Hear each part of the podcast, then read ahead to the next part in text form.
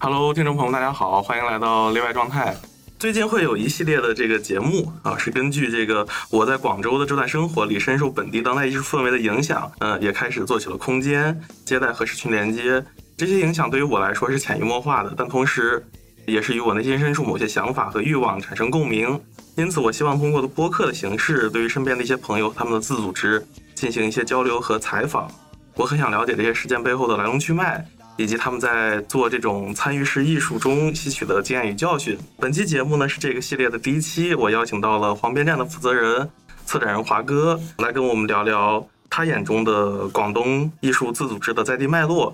我们首先会从去年华哥在时代美术馆的这个阳江青年的展览的历史背景聊起，作为广东沿海城市对改革开放和上海社会的一种回应，还有世界书店的现代主义文学出版。随后呢，我们会回顾黄边站10多年来的发展轨迹，以及上阳台的实践。在这里呢，我们想讨论在这么多年的实践中，我们又该如何重新去思考个人与集体、公共性与私人性、自我教育、共同工作、社群联合。然后华哥跟听众朋友打个招呼。大家好，我是梁建华。华哥呢，我们一开始想先从这个阳江青年聊起，这个也是你去年参与策的一次展览，能不能给听众朋友们大概介绍一下？哦，好的，就说首先就说这个展览呢，其实是策展团队有3个人的，一个是卢川，一个是李小天，然后才是我。那前期工作其实李小天做了很多哈，就说比如说档案啊。还有访谈啊，还有他也是我们3个策展团队里面待在阳江最多的人，所以提起这段工作，必须要提2位策展团队的朋友一起哈，所以就说不完全是我一个人做的。然后阳江青年这个项目呢，其实在最早，其实在18年的时候，黄边站自己是开了个研究项目，是关于阳江青年的，因为其实16年有威斯改制啊，然后。磕磕绊绊就说过来之后，就是我们意识到，其实我们很多方法论其实跟前面90年代珠三角很多实践是千丝万缕的关系。它有些就是比如说我们碰到困难，在寻找思考的资源的时候，或者经验参照的时候，它有些时候是不自觉在我们自己经验里面，或者判断里面起作用。然后在我们那些黄边站内部长篇艰难的讨论里面，就是它总是隐隐绰绰的出现。那后来我们其中一位同事，当时的同事冯俊华和李小天就说，觉得不如直接去做一个这样的研究吧，就说因为它里面有很多关于后来我们自组织和自我教育的这些很基础的一些早期经验，对，都在那里能找得到。那也包括一些支撑我们这样工作的一些感受力，所以那后来就说美术馆。就时代美术馆就说，因为有个展览序列，是做本地这种当代艺术脉络梳理，然后馆长就找到我说，哦，要不你把你的这个阳江青年的研究发展一下，变成关于阳江青年的展览。那我就觉得当然好，对不对？这个美术馆你可以倾注更多资源，那就有了后来的这个阳江青年的展览。大致的这个情况是这样子。对，那个展览所描绘的时期大概是在什么时间段？就是阳江青年。就我们其实，在册子里面有一个年表，就说这个年表呢跨度很大，但是你说真正我自己认为阳江青年，就说长期为一个概念的话，大概就是从那个98、99那个开始，然后一直到04年这个阶段是最为活跃的。当然有不同的研究者可能会对这个有不同的看法，因为它一直不是一个说很固定的一个史学概念，对，它实际上是一组就包含了文学、视觉艺术、建筑，就很活跃的创作状态，然后这些不同的部门是相互支持和激发的，而且这个名字实际上来自于就是94年钟锣鼓有一套摄影作品叫《阳江青年的越轨行为》，它实际上用摆拍的方式，就是找了一批年轻人模仿像那个黑帮片一样，在阳江街头用一些很搞笑的道具啊，就模仿一种犯罪场景，斗殴的场景，但所有人一看都知道他是在开玩笑的。是。这个词被提出来之后，慢慢的在沿用起，就是阳江这一批实践者，这样子。然后在我说的这个阶段，98其实高峰期是99开始，就说有很密集的他们之间的联动啊，甚至广州的资源会进来，比如说当时博尔赫斯书店，那个时候就说处于就是阳江这种协作和创造力的高峰。对，那阳江青年我看就包括去年的那个展览嘛，大概就是有一部分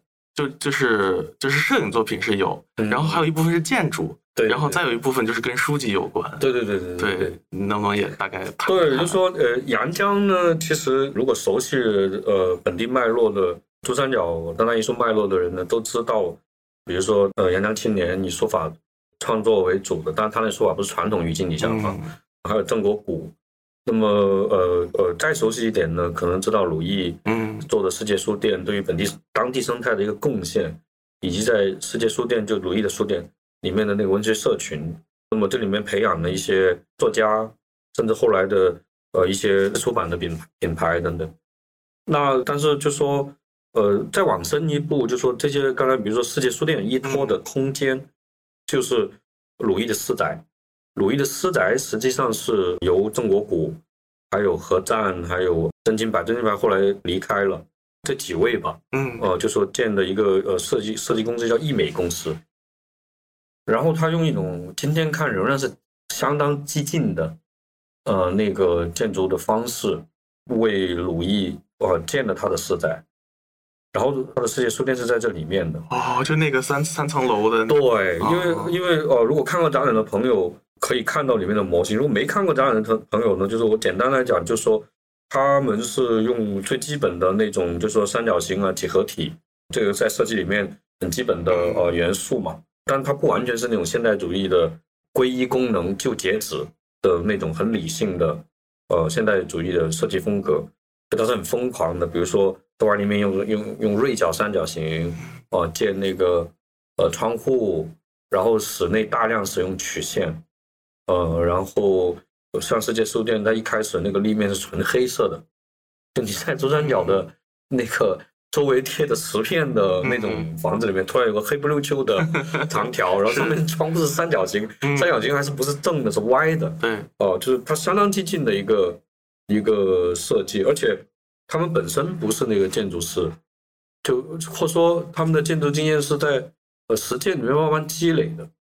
所以他们对于建筑设计不是一种建筑师那种就是特别系统的思维，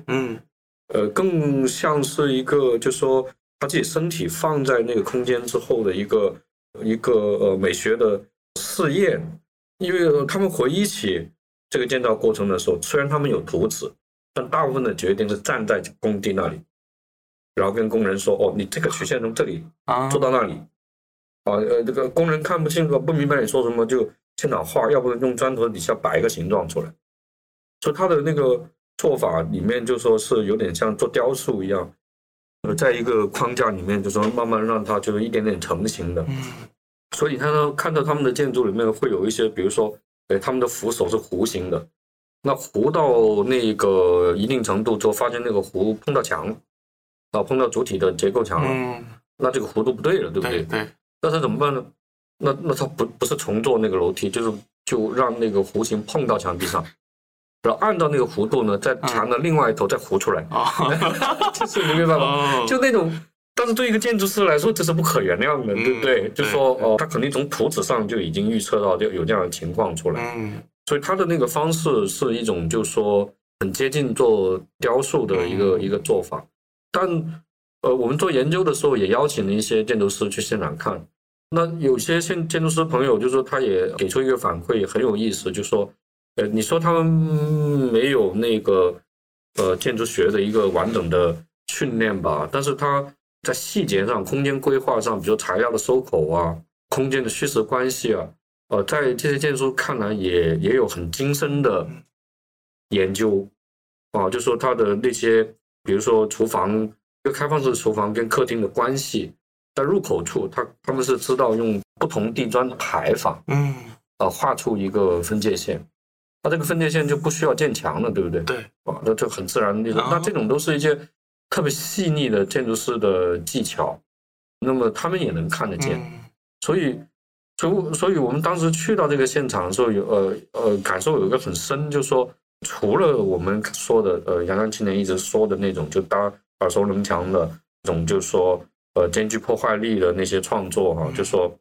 还有一点，如果不把建筑也拿出来说的话，就感觉缺了一大块。因为他这些行为就栖身于这样的空间里面的，那他的这种极尽的和他们的那个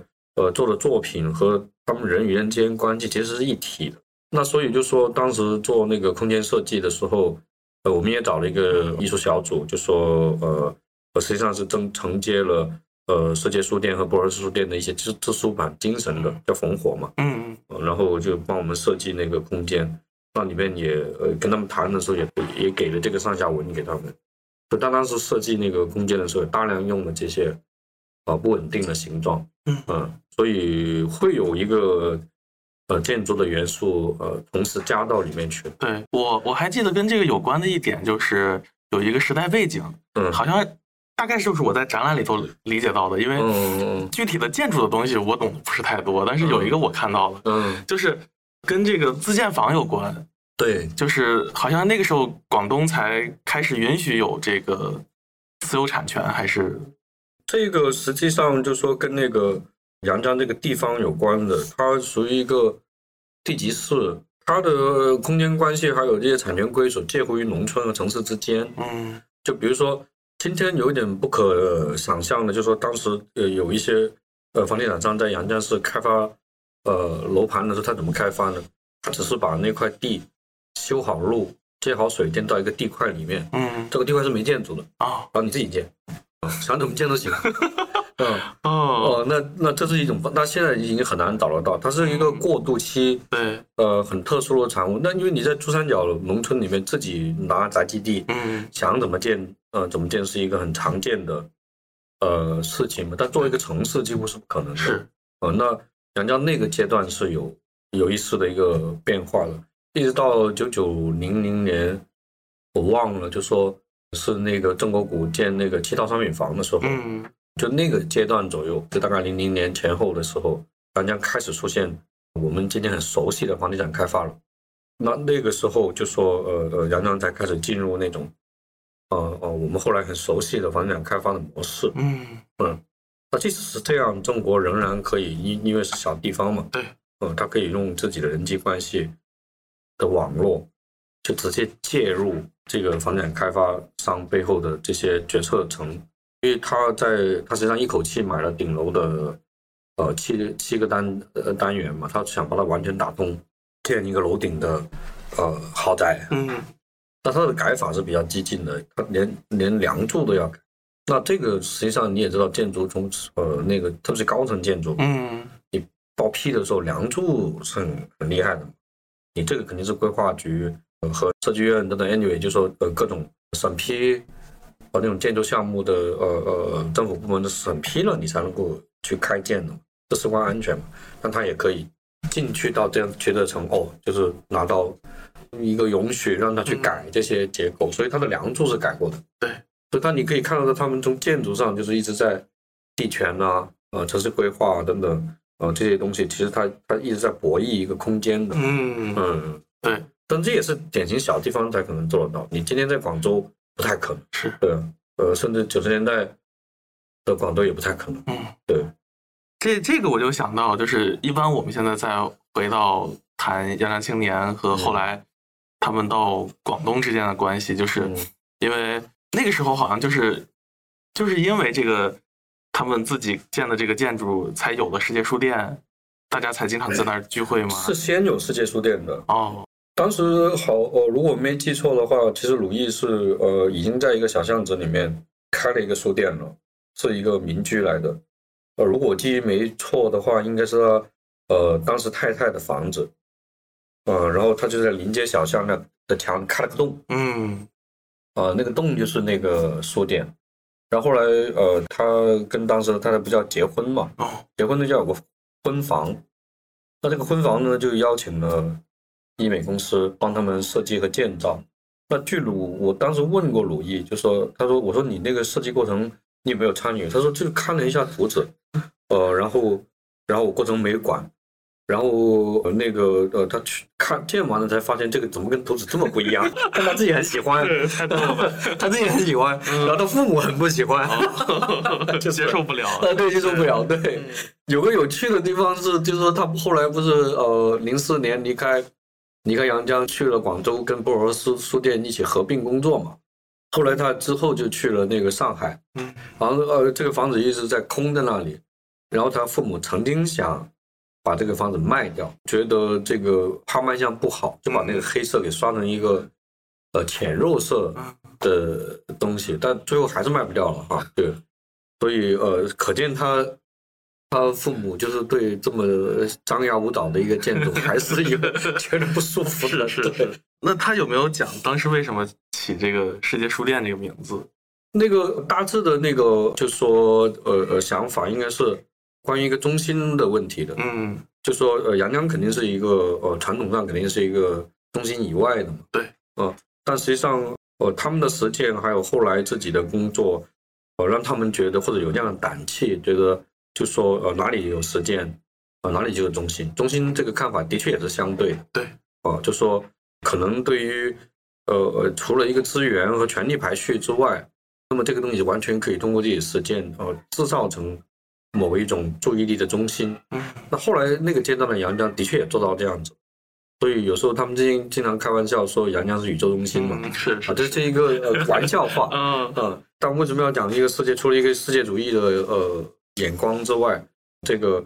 还有一个就说也是一种主动实践的姿态嘛，我不是说我在阳江我就是注定是那样子，对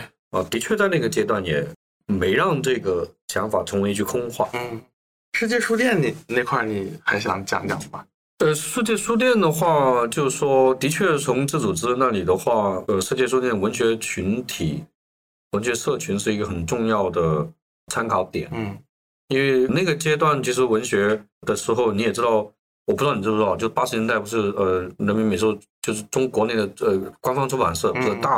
大规模的开始出版翻译和出版，就说一些基本的文本的嘛，对，哲学的，甚至是文学的，是，但如果你仔细看一下的话，这个阶段的文本基本上是截止到那个启蒙时代，顶多到2战，对，文学也是的。那当然它的起了很重要启蒙作用嘛，所谓的，当然这个说法我知道学界有很多争议嘛，而且那时候阅读潮说很多人也都知道是。但是这个启蒙过了之后，到90年代完了之后，当这种改革开放的那个结果或者说它的成效出来的时候，对于广东地区它开始大家摸到一个很庞大的民间社会或者市民社会，这部分实际上仅仅一句说我要去掉旧的生活伦理迎接新的生活伦理，这句话是不够的，因为它的确很具体，对不对？对，具体到比如说简体中文的那个怎么写合同，对不对？对。那流行文化层面上来讲，我们今天的恋爱关系怎么表述？对不对？等等等等，这一切，那这种现代生活当下生活情境的东西的文本是没有的。没错。对于一个有野心的创作者，或者说一个严肃的作家也好，艺术家也好，他必然肯定想把视觉放在这里。那么的确阳江那个时候的无论从视觉艺术到文学都的确做到了，比如说冯建玉我很喜欢的那一套关于性别讨论的那套照片作品，就是性别的恐惧，今天看来仍然是一个很新的很敏锐的一个观察，而且它的确是就是现代生活才有，对，那么反之文学也是，对不对？你找不到这样的文本，但我又想这样去写，那你仅仅去看像马原啊等等那一代的实验文学，假如我也是作者的话，我肯定它只是一个参照系，我肯定需要更强力的那个资讯，对吧？然后我自己的写作同时带的时候，甚至会对于像马原这一代前辈的实验文学也有自己的看法，但这个对于一个缺少参照系和谱系的知识谱系的情况底下是很困难。你也不可能去找那个学院的人，学院人跟你的起点是一样的。对不对？对对，都是空白，都是空白。对，刚扔掉那个19世纪现实主义或者俄国的文学，刚扔掉，然后呢，可能才开始有机会看到一点点卡夫卡。对，那么之后的事情发生什么呢？那你严肃的研究一下卡夫卡，你也知道卡夫卡对于德文种类的选取，虽然中文看不到，但你看一些研究文章，你还是知道，卡夫卡对于德文的那个选择，它不是那种公用的。很严密的那种德文嘛，那它是对语言的那种质地，它也是有特别的选择的。那对于一个负责任的、有野心的作家来讲，这是远远不够的。那怎么办？对吧？对。那这里面有个很有趣的选择，一个是以1994年成立的博尔赫斯书店为例，比如说他们陈彤老师他到了90年代末期的时候，他自己开始很主动的联系午夜出版社。那我还最记得。他直接写了封信给罗伯格里耶，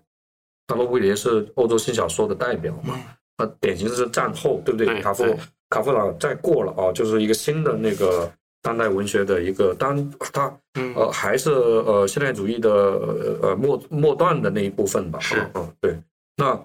那显然也还是一个承前启后的人嘛，直接写信给那个罗伯格里耶，罗伯格里耶就把信转给了午夜出版社，他的代理出版社，然后就此建立了出一个。正式出版的午夜文丛等等这些，那这个工作方法本身是很有启发的，就说你完全可以自己直接主动联系我们的学习样板，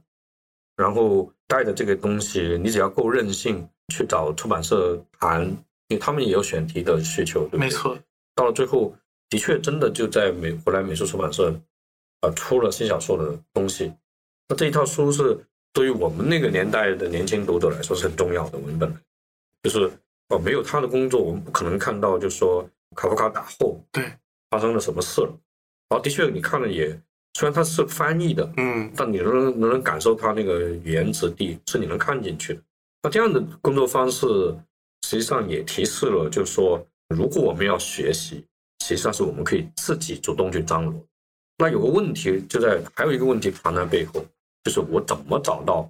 罗伯格里耶，对吧？对。那这个东西实际上就是我们自己创作的时候面对的问题，再加上我们很诚恳不掩盖的回应周围那个境，不急着被就是说理论或者说其他概念覆盖的那种问题意识，就是比如说我直接写的时候啊，我对中文的这种质地的把握摆弄出现的困难等等等等。那这个问题同样也在那个视觉艺术也是一样的嘛？对啊，当我面对当代生活的时候啊，这个媒介等等这些东西，那这个东西我们在实践里面积累的那个一系列疑问，是让我们焦灼到是会去寻找这样的资源，让我们拥有这样的视角。是，但通常这样的视角和问题意识。在国内这种情况底下，会造成无力感，因为大部分情况底下，按理来讲，在传统的出版框架，应该是有一帮专业人士，对，他有编辑权，编辑权在于就是说，他有判断力，知道就是说我该引进什么，但显然有些时候你是等不及的，对不对？没错，那世界书店的启示就是说，包括博尔赫斯的启示就是我们自己来，这个实际上是我们理解那个所谓自我教育的一个雏形。就是说，而且小圈子，今天来看小圈子特别臭名昭著，对吧？在现代当代艺术，但如果是出于一种，就是说像世界书店的文学社群，还有后来就说依托在这种民营书店的一些圈子，或者像稻野象这样的小组，他们或多或少无论都有这种自我学习的需求，他们同样面临一个没有回应当代语境或者当下语境的。这些参照系和文本的问题，那刺激人心的地方在哪呢？大家都知道，我就是那个创造当代文本，这很刺激的。但我也需要参照系。对，那怎么办？就是边做边找。就是说我最早碰到自我教育这个样本，还有它能焕发的那个创造力。因为夏阳刚青年他后来焕发的创造力还是就是很闻名遐迩，是对不对？对，然后你想那个时候哪几个人做这样创造跟他的学院老师有关没有？嗯，对不对？当然我们不是说批评学院老师，那个阶段的学院老师能做的事情也很少，那大家都在一条起跑线上，那就看谁能够就说组织到一个或者找到这样一个方式去寻找到我们的学习的对象。那想说从你的角度来说，能不能简单总结一下当时阳江青年所面临的这个语境和问题？我觉得刚才已经回答了一些了，就说当然因为那个阶段实际上如果熟悉那个阶段，从79年开始我们俗称85新美术运动，那背后85新潮就是说它背后实际上就大家都明白，就说当时79年打前的那一套源自于苏联的那个艺术系统，它美学已经不能用了，对，就是它是属于一个假如我们认为文化大革命以及配套在它身上的这些社会和经济制度，我们是要抛弃的话，那它肯定是连带着文化政策，它这里面背后注定了我们对身体的看法，对感受力的内心的框定等等这些东西是一整套的，那把它扔掉的时候，接下来的是一个是什么？对对，就是相当于以前我们是沿这条路走，结果突然发现走不通了，或者是不能走了，对，不知道该怎么办了，对对对，这种感觉。因为那个时候，以前我还记得小时候80年代就听相声，他有一段我很记得，创作这个相声的人可能不一定知道自己在谈欲望的问题。他在回顾就是说建国以来这人谈恋爱的模式，那一个到了70年代末了，就是一对情侣谈恋爱在街上都不敢公开牵手的，对吧，就是那个是一个很禁欲的年代，然后他那个实际上是把人归属在一个集体，是很工具化的嘛，没错，对不对？那当我们把扔掉这个东西的时候，这些重新看到我们的个体啊、欲望啊，然后配套的所谓的民间社会，对吧？以前是没有民间社会的嘛，你一切都是受一个庞大的集体对庞大的一个计划和管制的。那改革开放很明显，对于文化行业里面突然，还有日常生活里面就突然打开了一个很庞杂的民间社会，然后这个民间社会的动能。和创造力，当时是有个就是释放式的，突然间都崩出来了，对，然后龙蛇混杂，所以那个时候今天看就是说，无论从流行文化到电影啊，到文学啊，就那个时候都奠定了一些底色的嘛，对吧？对，有的。那所以当时那个情况，实际上是这样子的，那阳江，也肯定在这个潮流里面，是，对吧？那它的身位也很有意思，它又不是中心城市，虽然阳江朋友们一直说他们是宇宙中心，我也承认了，就是说，但是显然他的那个艺术上的基础建设肯定不可能，哪怕是社会主义时期，或者说文革时期，他的那套国家体系肯定也没有中心城市的厉害的。是的。好了，国家的系统退却了，新的系统又没有来，新的系统在广州大概是在00年到02年间开始有的，在此之前，像广州地区还是要。基本上最大的替代空间和行使这种功能的是，其实是博尔赫斯书店。那到00年就说，广东省美术馆黄煌生接任，对，02年开始筹划，就说那个广三，然后02年也是维他命创意空间也在筹备，对，你那个时候艺术中心，那个时候维他命还没有确认自己是艺术中心还是画廊了，一开始是艺术中心的角度了。那无论如何都是有一家自组织的专业的艺术空间，再加一个国营的美术馆，以此为标志，这个系统是逐渐建立起来，对吧？而且广东省美术馆一开始建立这一套起点是很高的嘛，它直接就开始了一个广州3连展，而且他们做的我很认同的一个地方就是，它这一届先不急着往前走，就对85做了一个回顾，是请吴红老师他们来做的，之后。那几届才往前走，那么这一步是很好的。所以你那时候看到是，就说在00年对，当然这是后话。所以在这00年打前的话，这个艺术基础建设的杠有个空白期，嗯，能看到，对对，这空白期。然后呢，有意思的地方在哪？就而且除了有这空白期之后，大家还挣钱呢。比如说医美公司，然后周围的那个经济也活跃起来。那这个活跃呢，很有意思的，就说社会松动了，我手上有一点资源了，是啊、嗯，然后我资讯也比以前多了。那这个时候是不是蠢蠢欲动？嗯，对不对？但你的中心资，你又是不是文化中心？那怎么办？那这些有野心、有魄力的这几位年轻人，而且像郑国和那个曾庆伯他们啊，还有何湛啊，这些他在商场上打滚过之后，嗯，他的行动力不是一般艺术学生可以比拟的，对，他可以行动起来，嗯嗯。然后比如说鲁毅他本身的传职是在税务局。国家单位，所以他们实际上有自己特别社会化的一面，嗯，他不完全是一种书生，对，那么他有这种行动力的。那么你看，有资源，有社会空间，有空白处，嗯，有行动力，对，对不对？那他很自然就会去折腾这些事情，那就在那个阶段突然间就涌出了这些实践，而且这些实践在我们就是做研究说，它不是一种就是说。那种图景不是那种，就是说一般艺术青年，很有理想、很严肃的坐在某个风景优美的地方畅想未来，不是这个途径，而是一种就是很酒神的，就是喝酒宵夜晚安，很爽。然后比如他们有个很经典的，后来李小天在自己的短篇小说里面也写过的，就是他们喝完酒在那个老的阳江的那个市中心。凌晨2-3点赛跑，100米在空无一人的那个道路上赛跑，都已经追得不行了。它是一种很绽放、释放的一种状态，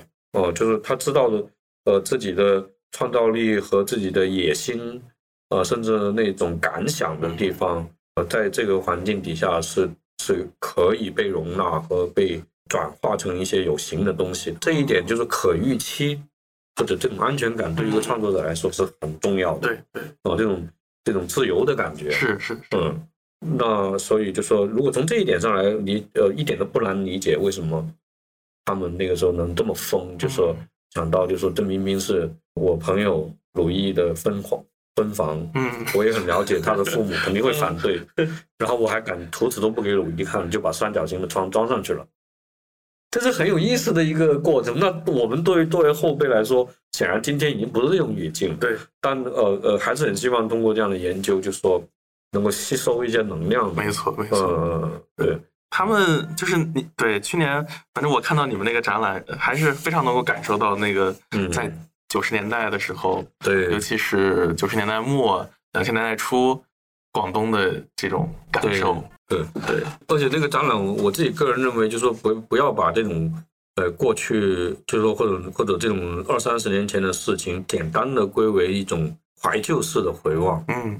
他这样的行动力，今天看起来还是重要的。就说当时面对的困难和今天面对的困难不一样。那但是他们的那个行动力，今天看起来还是有它的很强的参照意义的，最起码。且不说把它作为一个方法论单独来考察，最起码有一点就是说，可以让我们自己相信，就是说，只要有这样的环境，不管它是本身别人给的还是我们创造的，其实我们是有这样的创造力的，这创造力不差，没错，那最起码它给了我这样的信心。对，下一个问题是跟就是那个展览一开始就是那几幅图有关，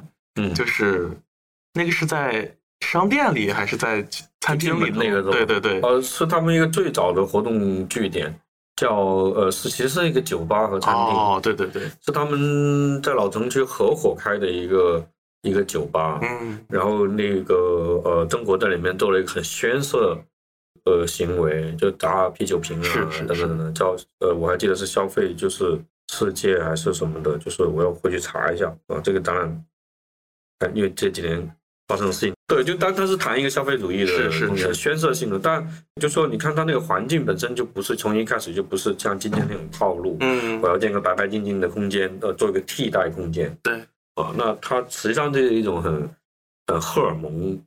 的一种东西，就说的确那个酒店对，丰州酒吧，对，叫丰州酒吧。其实丰州酒吧前身它底下还有一个很成功的餐馆，就是是他们这几位年轻人玩乐的地方，所以就是有点像今天的 live house， 大家听音乐喝酒疯玩的那种，对。然后厉害的是他从来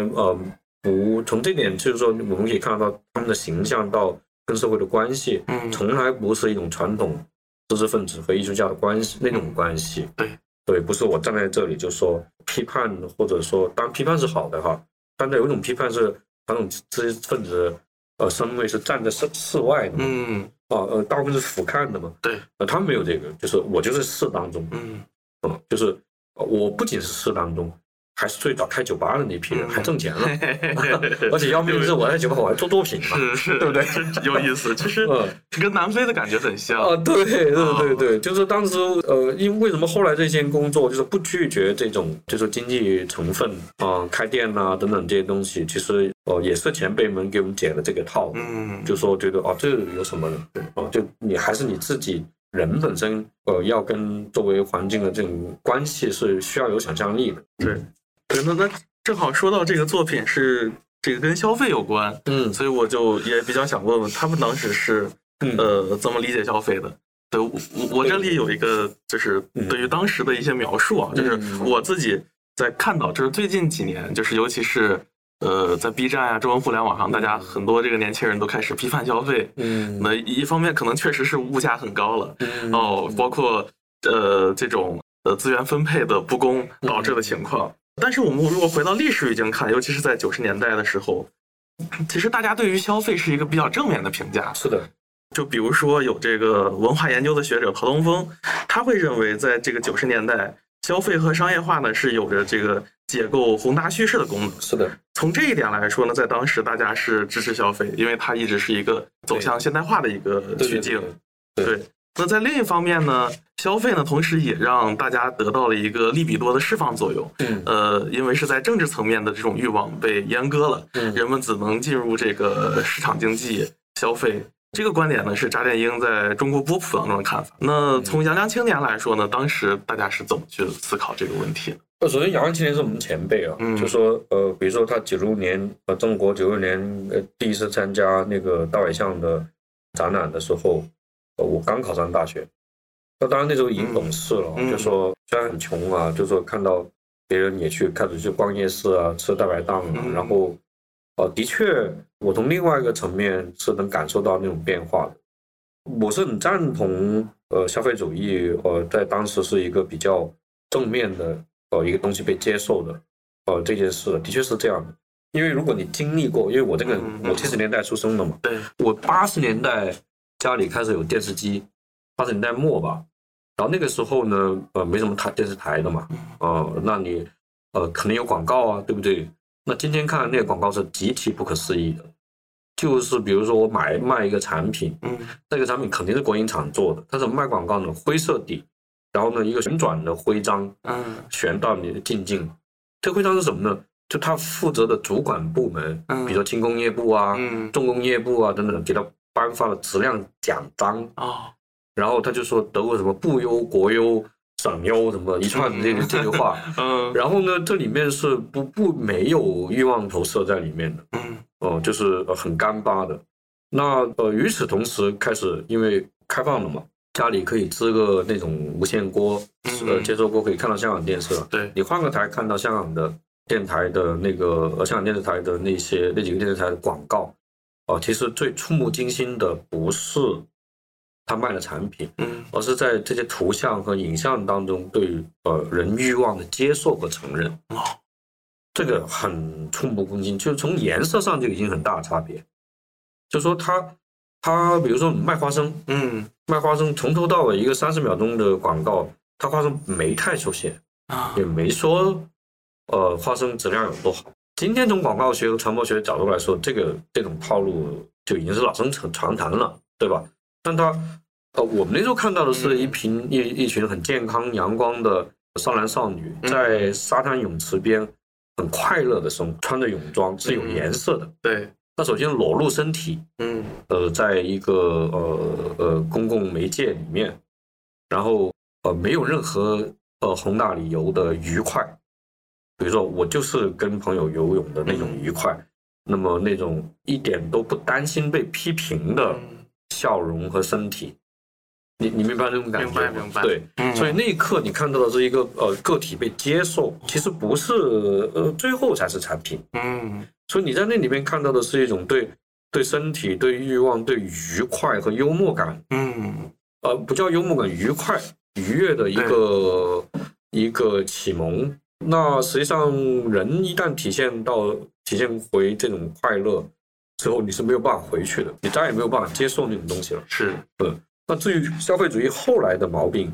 的批判，但是后来的事情大家慢慢开始就说特别是消费主义并没有，或者说商业文明并没有迎来我们期待的那种改变，对的时候，这个时候大家才就是说突然间似乎厌恶起消费主义了。特别我们那一代的人有一种特别在广东地区，或者说其他的从业者、艺术家，他隐隐约约是有一种就是说信念，这些商业文明对欲望的承认，首先它打开了个人，然后它是一个民间社会丰富内容必要的一个样貌。那么这种解构还不是言而严肃的坐而论道的解构，它直接把解构的结果给你了，就那个愉悦给到你了。是，这个是不需要去用理论书去讨论的，就自证它的成立了。谁不喜欢愉悦？对吧？谁突然间意识到我又不是基督徒，我没有原罪啊！我开心，我爱我的伴侣，我跟我的伴侣在沙滩上嬉闹，这还有比这更正确的事吗？对不对？没错，你回不去的，对不对？那么，且不说这个流行文化里面，刚才我们也谈过，就日常生活伦理里面对现代关系底下情侣的这种东西，那么。首先我们在语言上、文学上要发展能力谈论它。在处理日常生活矛盾的时候，我们也要有现代的语言重新梳理和谈论。我们就要辩论，比如说情侣间的这种关系如何，忠诚的问题。那我们谈论忠诚，肯定不可能用那个传统话语、儒家的话语，也不可能用社会，不再用可能用社会主义一种禁欲的话语，那是什么呢？对不对？流行文化里面，就情歌里面有大量这样的探讨，到后来的文学、言情小说、严肃文学也在这里面做努力。就这里面突然打开了一个，就说很庞大的民间社会在这里面，而这个民间社会是自行相互作用的。所以那个时候，这种东西你就知道它必然会，如果你有点文化视野，有点思考能力，过敏锐，你很快能意识到。这种民间社会必然会导致一个背后新的观念结构，甚至是价值观。对，所以你要做的事情是要拥抱这个，其实不单只是消费文化，就是拥抱这个新的民间社会，很认真的去加入到这种就是自发的种种生活的相互关系里面去。你作为艺术家，可能是那个去创作跟这个有关的。作品，你可能是一个商人，那当然最好的就是你去建立一个简中环境底下的规范合同文本，对不对？对。然后还有重新看契约精神是什么，我们怎么居然要付预付款，那把预付款是这几成呢？后来发现几成还说的不准，要35%才进去，对不对？对。等等，这一切慢慢就发展起来了嘛。所以它这是一个以点带面，就是说突然间一个整体的变化。呈现在你的面前。那当然到了最后，比如说像2008年奥运会为界限了，突然间顶层的框架不动，只发展经济，这个模式变成所谓的一个成功模式了之后，那这一切开始有答案了。那原来那种松动以点带面，就是说从民间社会这里慢慢自下而上催生改变这个东西，的确催生了很多很多的改变，但它并没有催生，就是说知识分子们或者说。敏锐的人们就发生了更深刻的变化。没错。那所以这个时候消费主义变得就祛魅了。这个时候就说消费主义它的那些坏的地方就更容易被看见。或者说你谨慎消费主义你怎么办？是这样，是的，对对吧？确实如此。那在现在的这种中国的这个语境下，就是我回到国内的这个城市里面，就发现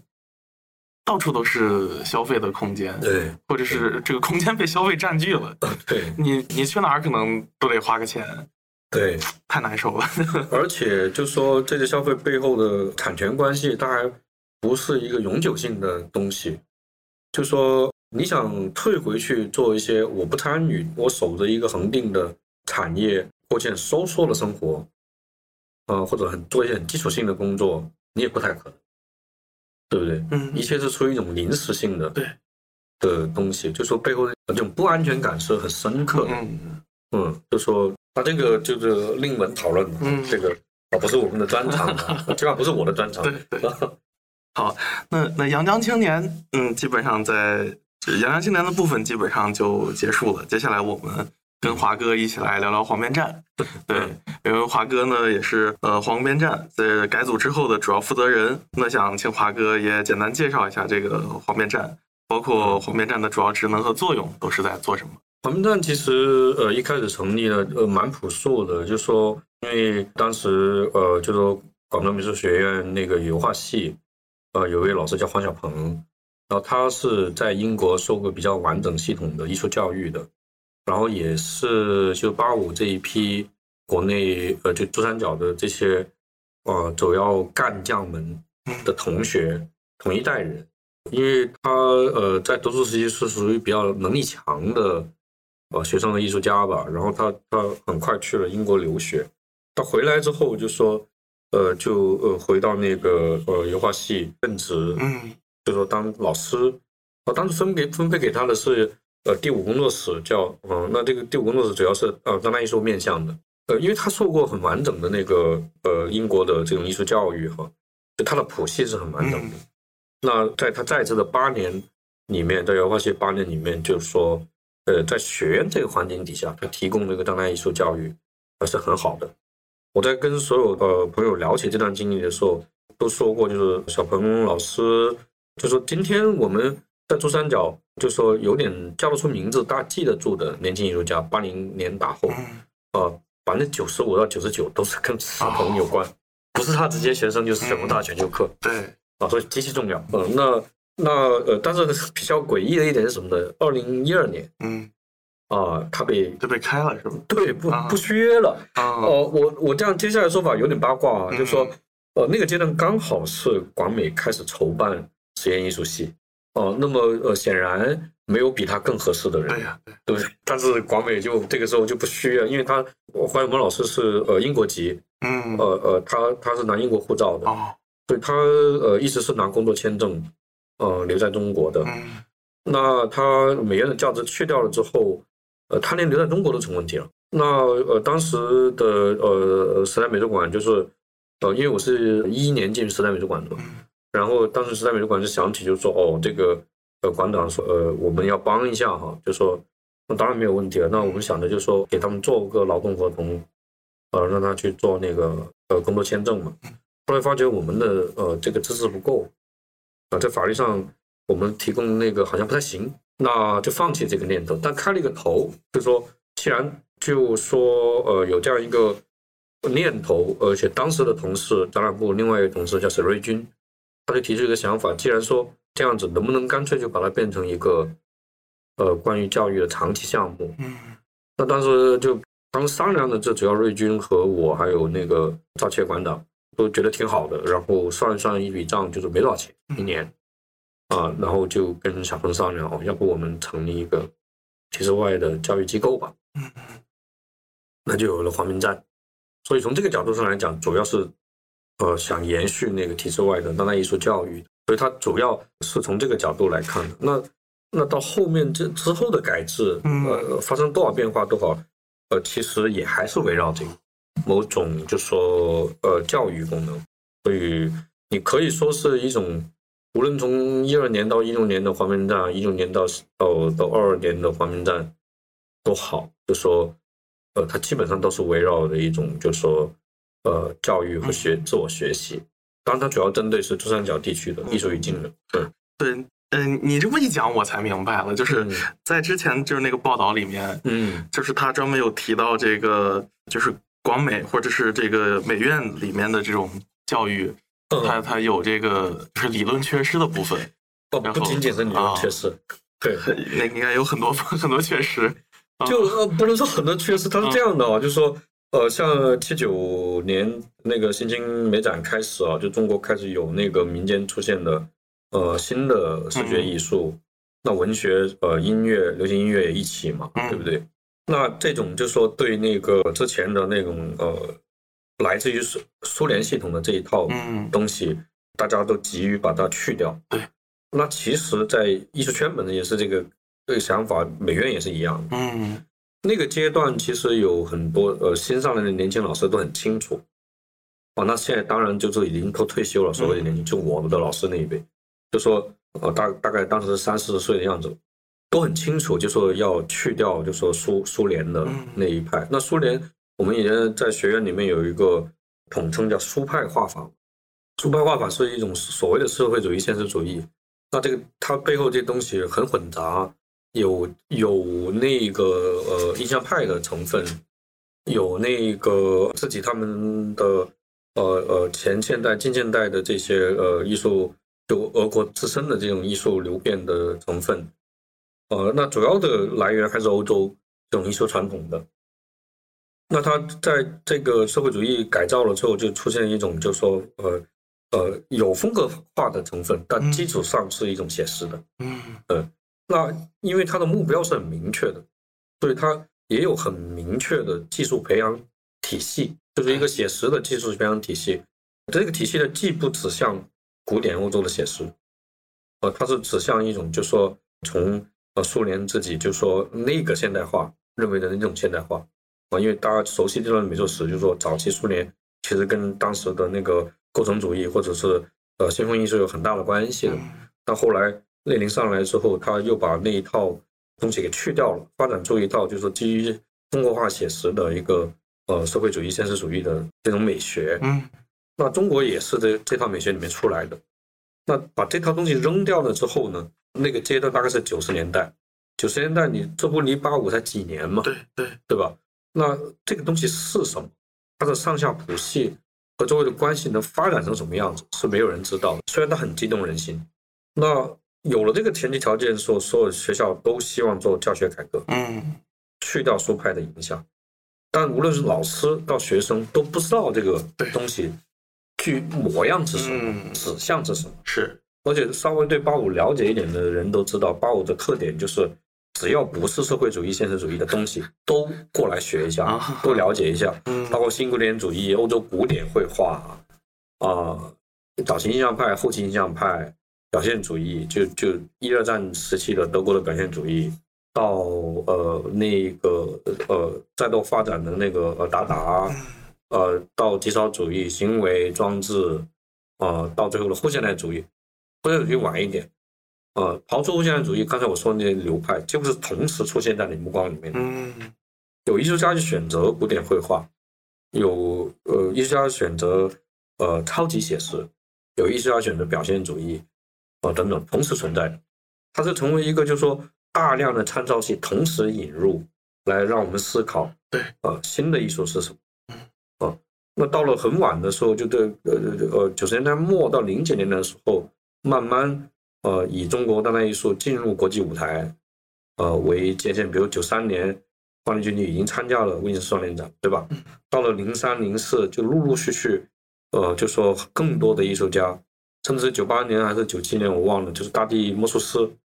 费大维老师在蓬皮杜做的那个展览，就正式引入一个，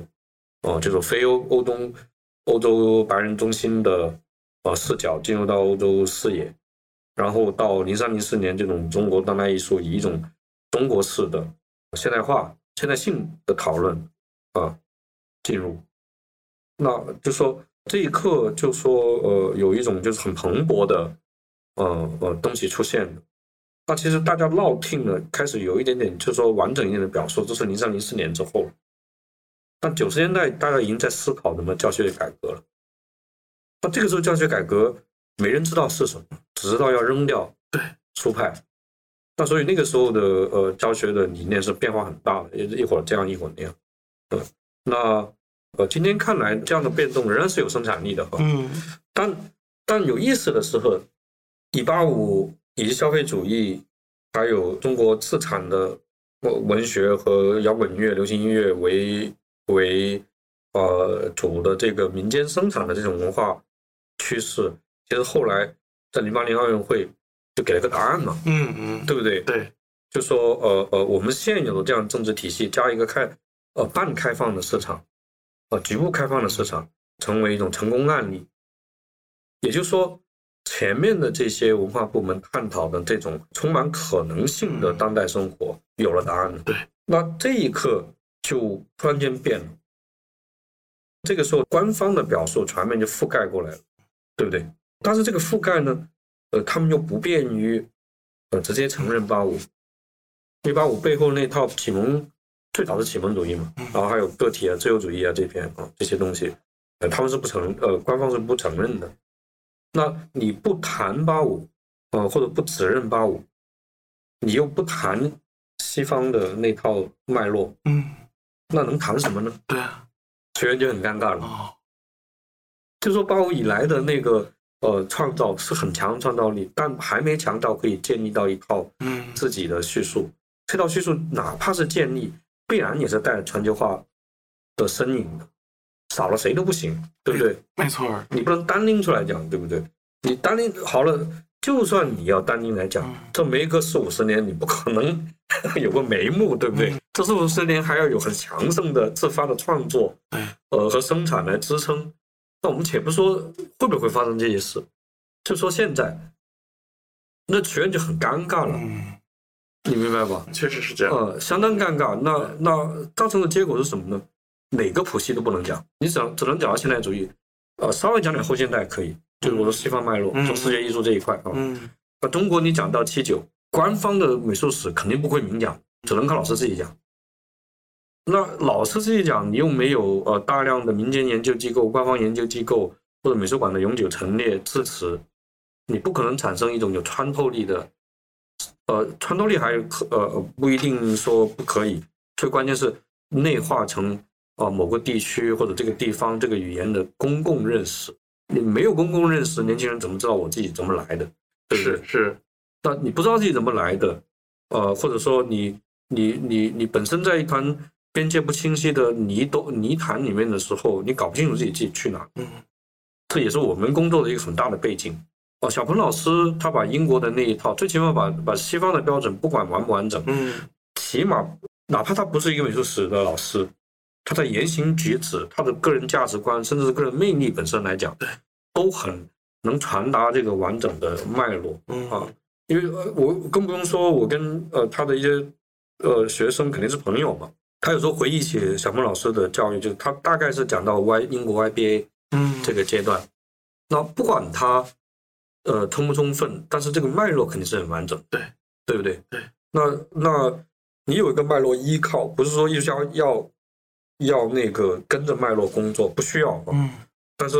我们评价任何一件作品都是放在一个历史框架里面才能评价的，当然还有你又加上现实语境，不加现实语境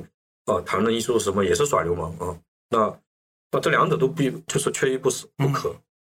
对吧？对。那这两者都有一个少了之后，怎么办呢？对不对？是，对吧？所以小鹏老师在那个就是说在美院的存在。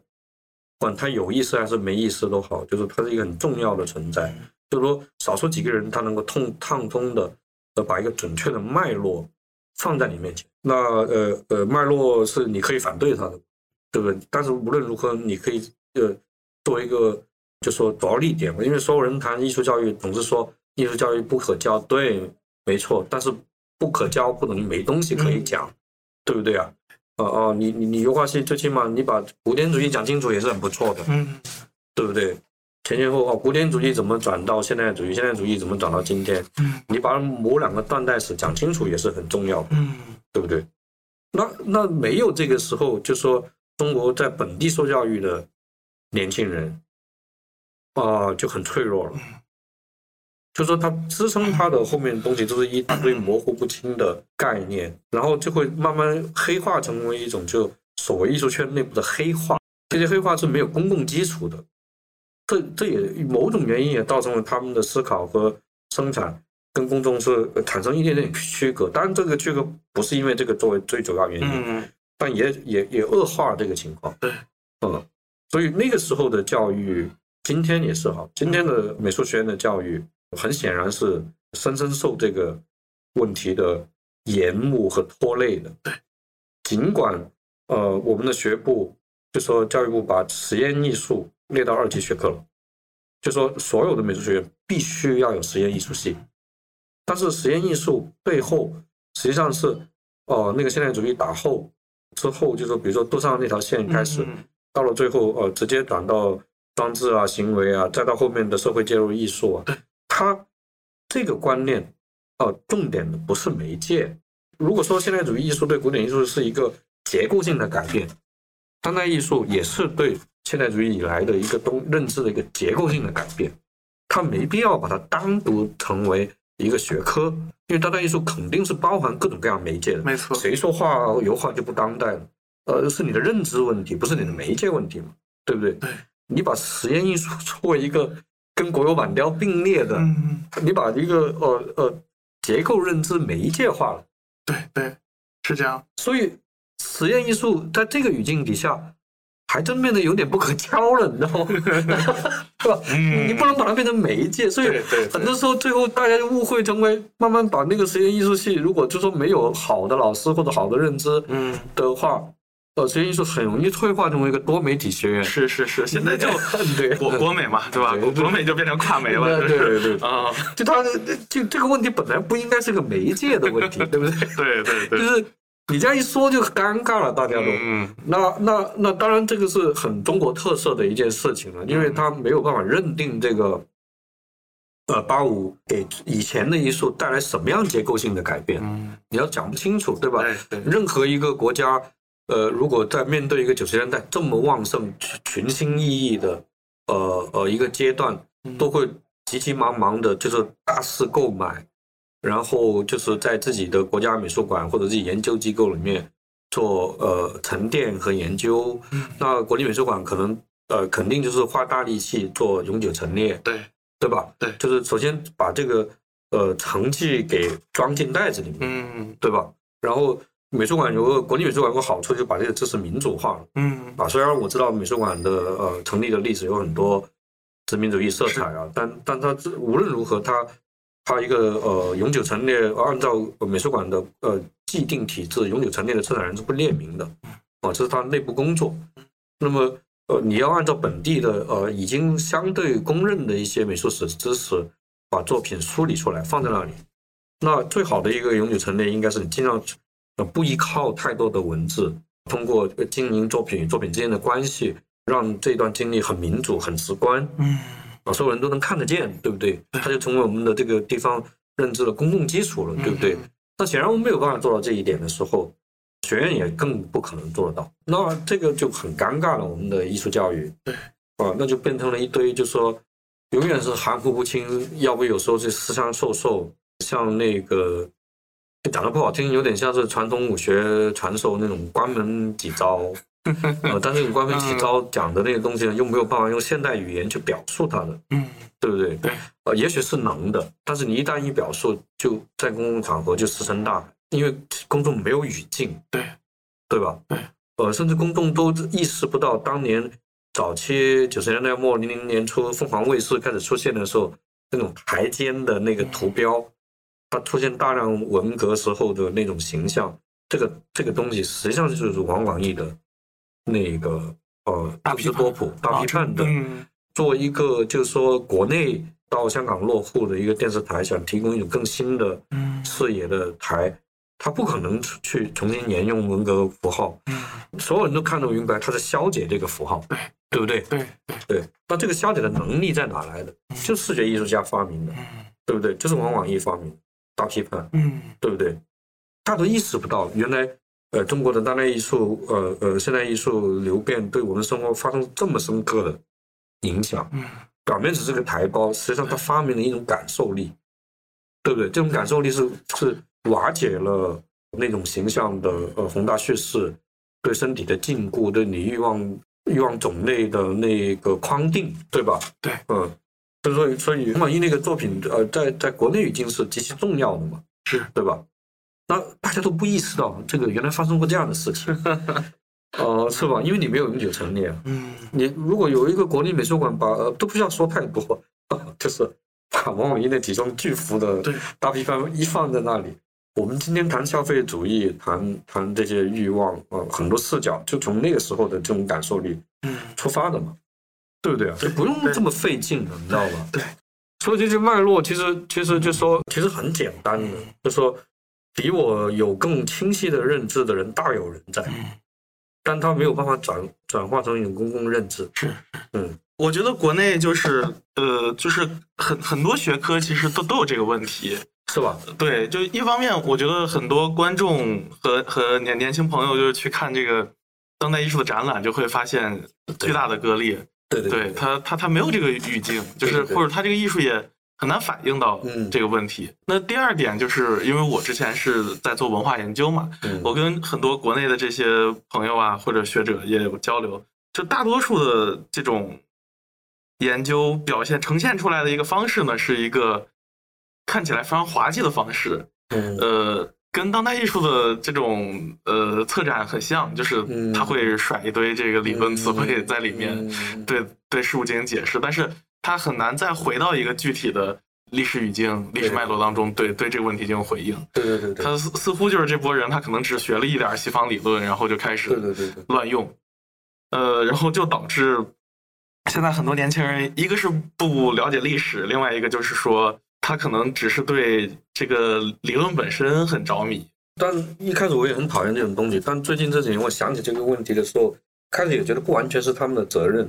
就是中文没有发展出一套面对我们周围语境的这些概念。对对，就说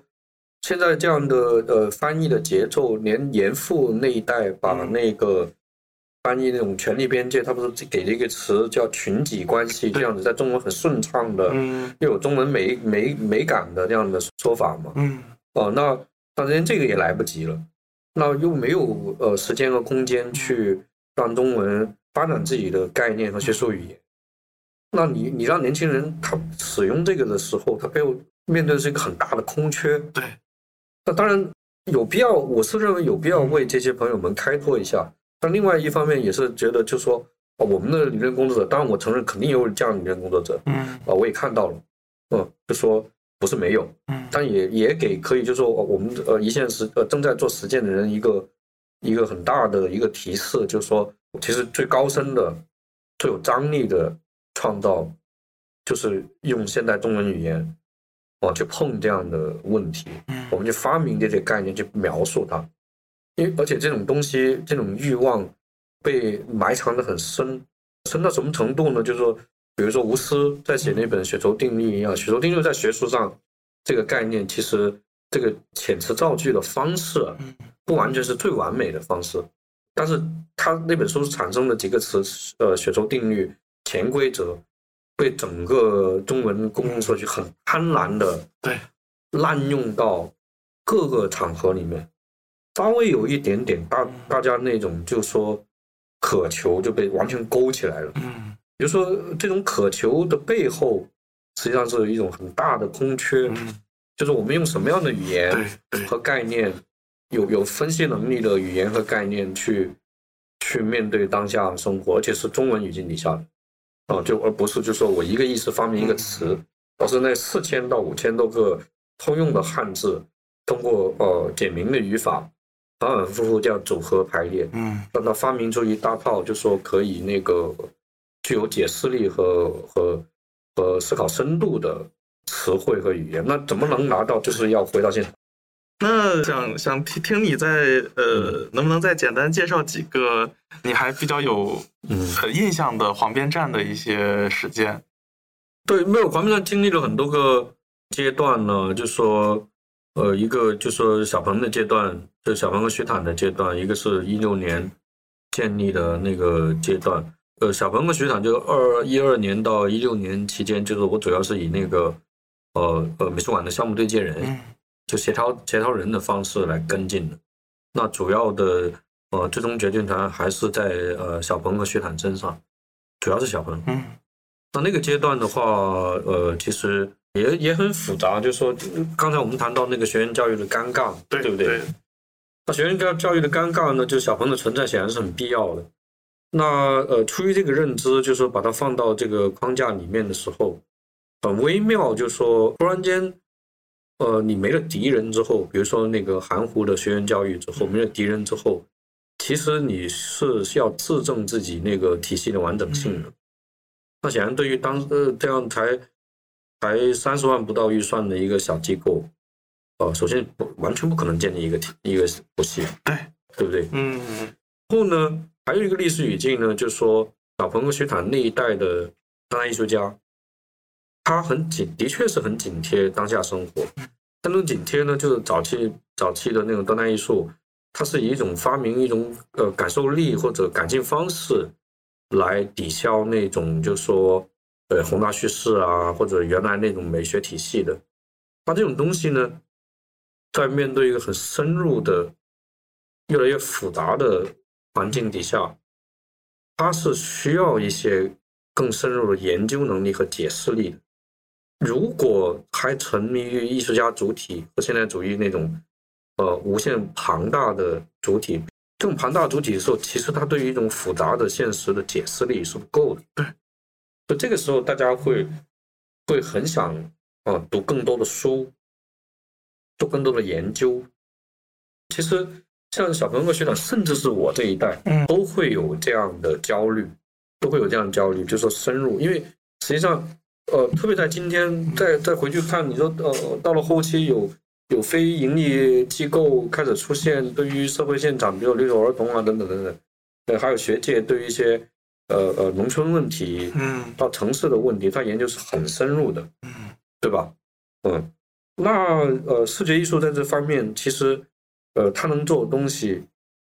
那个阶段没有发展出自己很好的这种进入现场的能力。那这里面成了一个很强的心愿，就是说我们要研究些什么，对，要深入的去接触现场。那学长恰恰也正是在这个阶段，小鹏的选择是一种深度的阅读，但是学生，刚才我们谈到的语境的问题，学生的问题是他的边界不清晰。他没有办法像小鹏和徐坦那样子，对于那种我们需要打开和去掉的那些旧的东西那么具体。这么具体的东西对于他们来说是一个很重要的着力点，但年轻人不是，对不对？没错。如果我们没有一种很完整的谱系让我栖身的话，那我对外部的资讯该如何反应呢？假如我有一种自觉。因为中国的美术史有教育有一种我不知道这个另外一个很常辩论的问题，就是说你了解多了美术史，它很容易把艺术史理解成为一种进化论，对，一种成功学是。那好，如果不是成功学，那你就要解决一个内在驱动力的问题。内在驱动力的问题必然是我跟世界的关系，对吧？我艺术肯定是在作品肯定是在世界和我之间，我怎么处理这个问题？但所有支撑可能让我掌握这种处理问题的能力的这些边界、概念、脉络又含糊不清，怎么办？对不对？那这个时候最显然的、最朴素的东西是基于实践，我先做出来。做出来，我们需要一个能提供检视的安全的环境，去讨论这个东西，因为这是我仅有能抓得住的东西，对吧？那这两种愿望在早期12年到16年之间的那个方面一直在拉扯。你说两者谁对谁错都对，问题就在这里，都对，是吧？对。那这个时候就会可以就说浅表的层面呢，就会演化成为两位前辈觉得年轻人不好学，但是实际上两位提的那种就是说深度学习的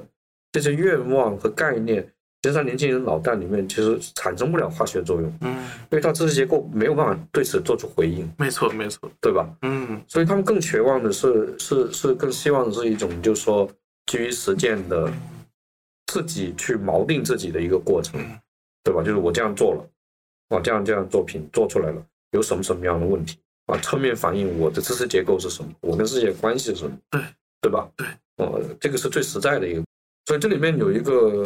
很紧张的，慢慢变成一个很紧张的关系，当然不是吵架了。嗯，还有一点呢，草根跟徐坦呢，肯定是有一种民主理想的人。嗯，就是说他不希望自己是一种就是说家长式的教育，但问题有时候呢，就是他的视角啊，他又是作为一种老师，特别像徐坦那样子啊，就是说作为那个大尾巷的干将啊。大尾巷很重要，对，在广东当代艺术的笔里面，那他们的说法和观察显然是有影响力的，嗯，无论多细微都好，所以这里面就是，那就是大家就会有点难办，你知道吗？嗯，对，所以那个阶段就是说，你如果问我刚才那个问题，印象最深的是什么项目？那个阶段我印象最深的是项目实验室，嗯，就是当时的协调人。就是比如说两个导师和机构组底下有一个协调人叫负责策展啊，还有整体工作的这种行政工作的维持啊等等，希望在这个教学的框架里面，因为两位老师的框架是以一整年的讨论议题和规划加书目，嗯，每个人站一天，周六日站一天，这样的以讨论班的形式出现的啊，对，这是挺国外的 seminar 那种研究生的那种形式。当然，这个是很好的啊。如果你本身背后的那个概念是很清晰，或者说大概知道的话啊，就是的确会在这个过程当中可以把两位前辈就说很鲜活的一手经验，就在这个过程当中不自觉的就灌注出来了。嗯，但是年轻人没有这个垫底的时候怎么办呢？对不对？对。嗯，那他们这批人就说很渴望，就说在黄边站这样子可以随时检视、获得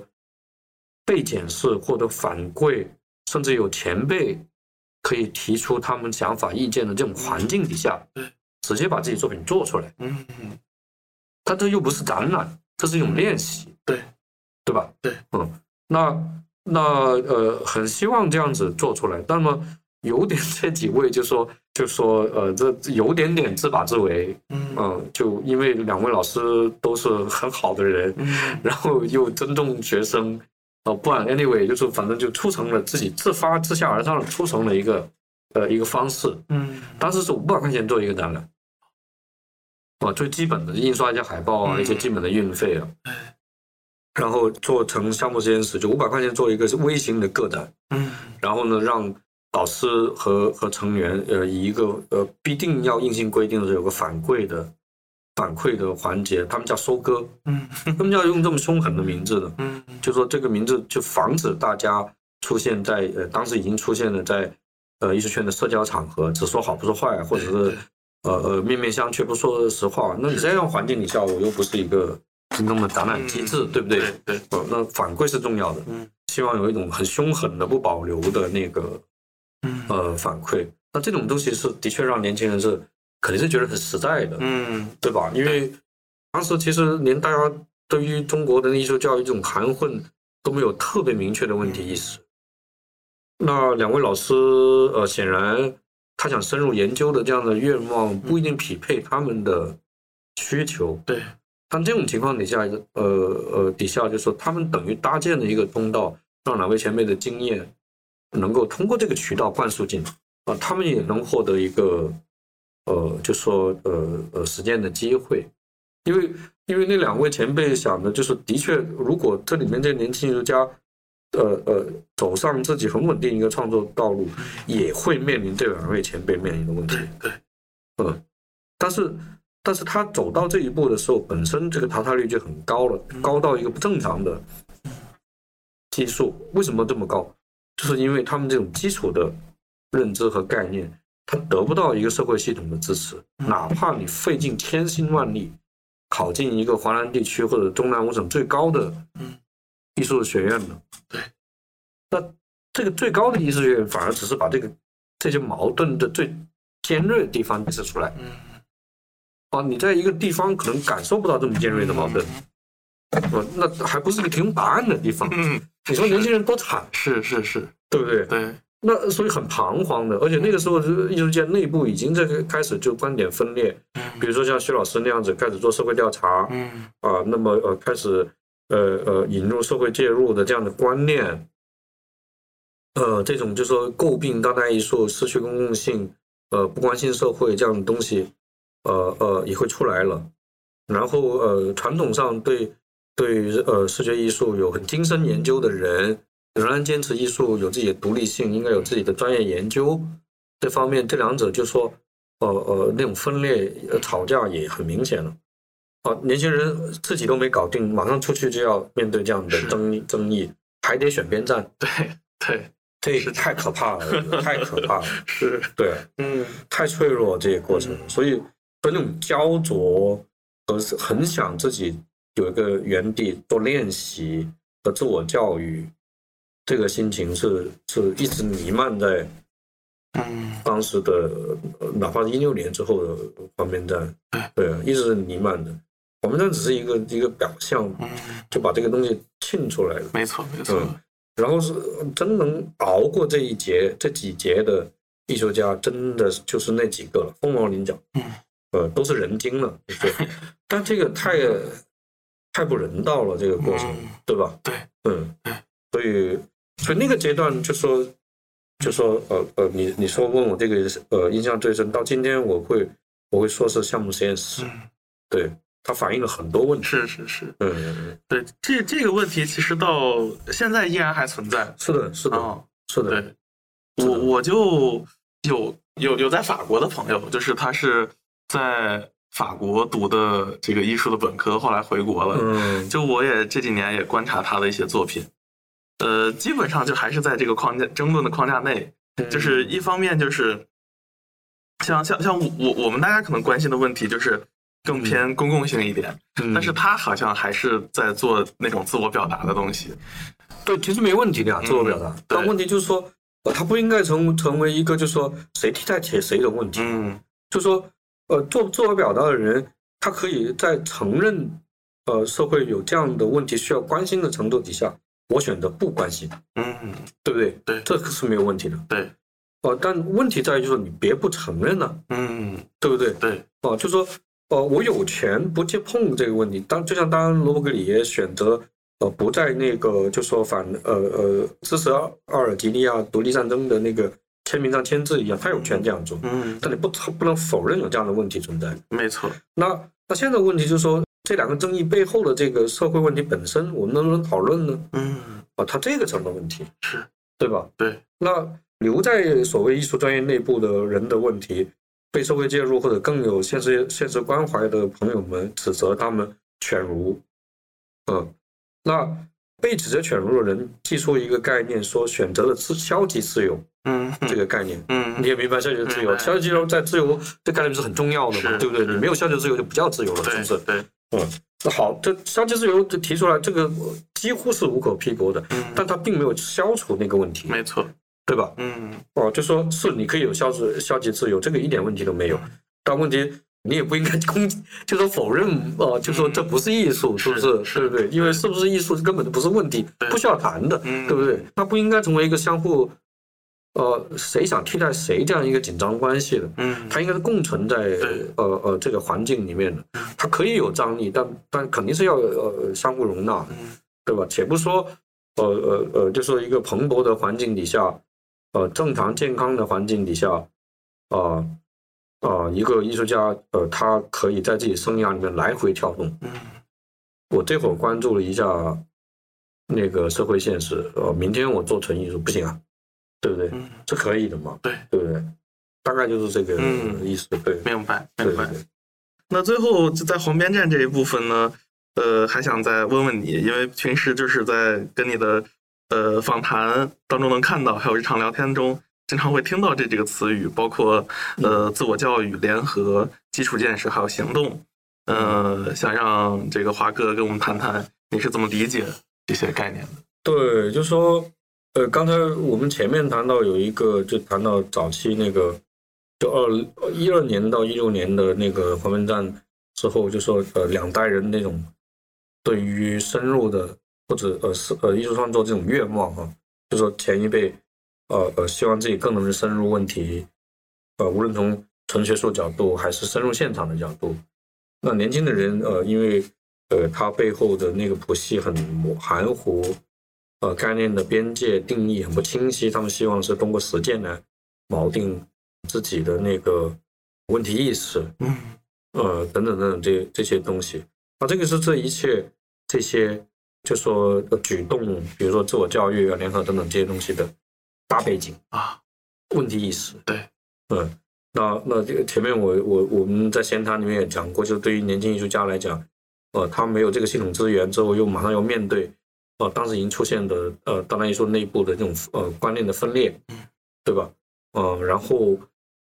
老一辈的问题是又跟他们不一样，就那种孤立感是很强的，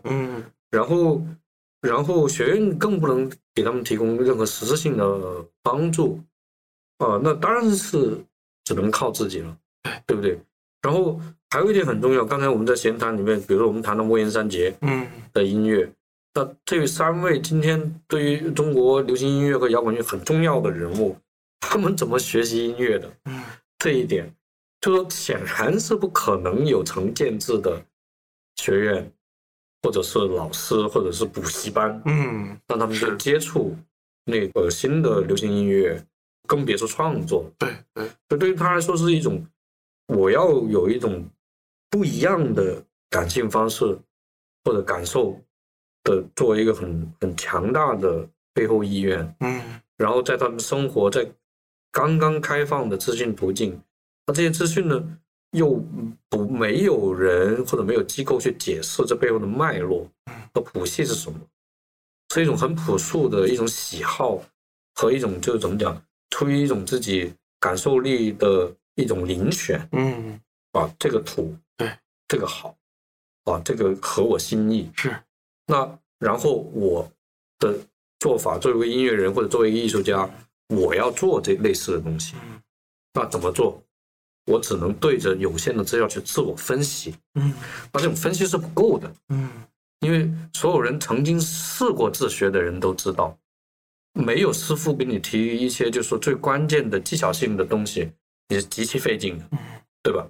那你又找不到师傅，还有一个最好的办法是什么呢？跟志同道合的人，面临差不多问题的人去讨论一下。对，那这个时候让我们避免，就是把一些问题在内部思考说过于放大呀，思维的盲点啊等等这些东西。那同样的，假如我如果说我们自己作为一个从业者或者一个创作的人，面对这么多问题的时候，那都不能提供帮助的时候，这可不是只能是自己教育自己。是，这个所以不要。就是它不是一个很高深的概念，对，是一个不得已而为之的一个选择。是，我还不想有几个好的教授天天追着我屁股，把事情每人每都告诉我，对不对？然后出过考题，我考完了，我所有东西都知道了。或者说，国立美术馆永久陈列本来免费的你再贵票，我买几张票过去，我天天待一个月。都看个够了，对不对？从早期的唐代青玉山水一直到现在，对不对？过一遍，对，是吧？对，那我也很清楚，是吧？那现在的美术馆就是什么一个情况？你别说他舞了，连青玉山水梳理的清楚的美术馆都没几个，对不对？就是。那你怎么办？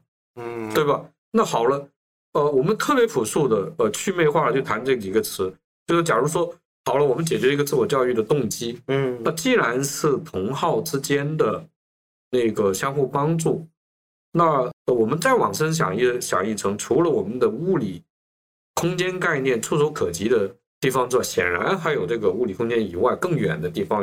有差不多的人在想差不多的事，因为在语境里面肯定有比我们聪明的人，对吧？对，肯定有更好的实践经验。那联合自然是很重要，对不对？所以就说。那么联合是帮助我们吸收不同的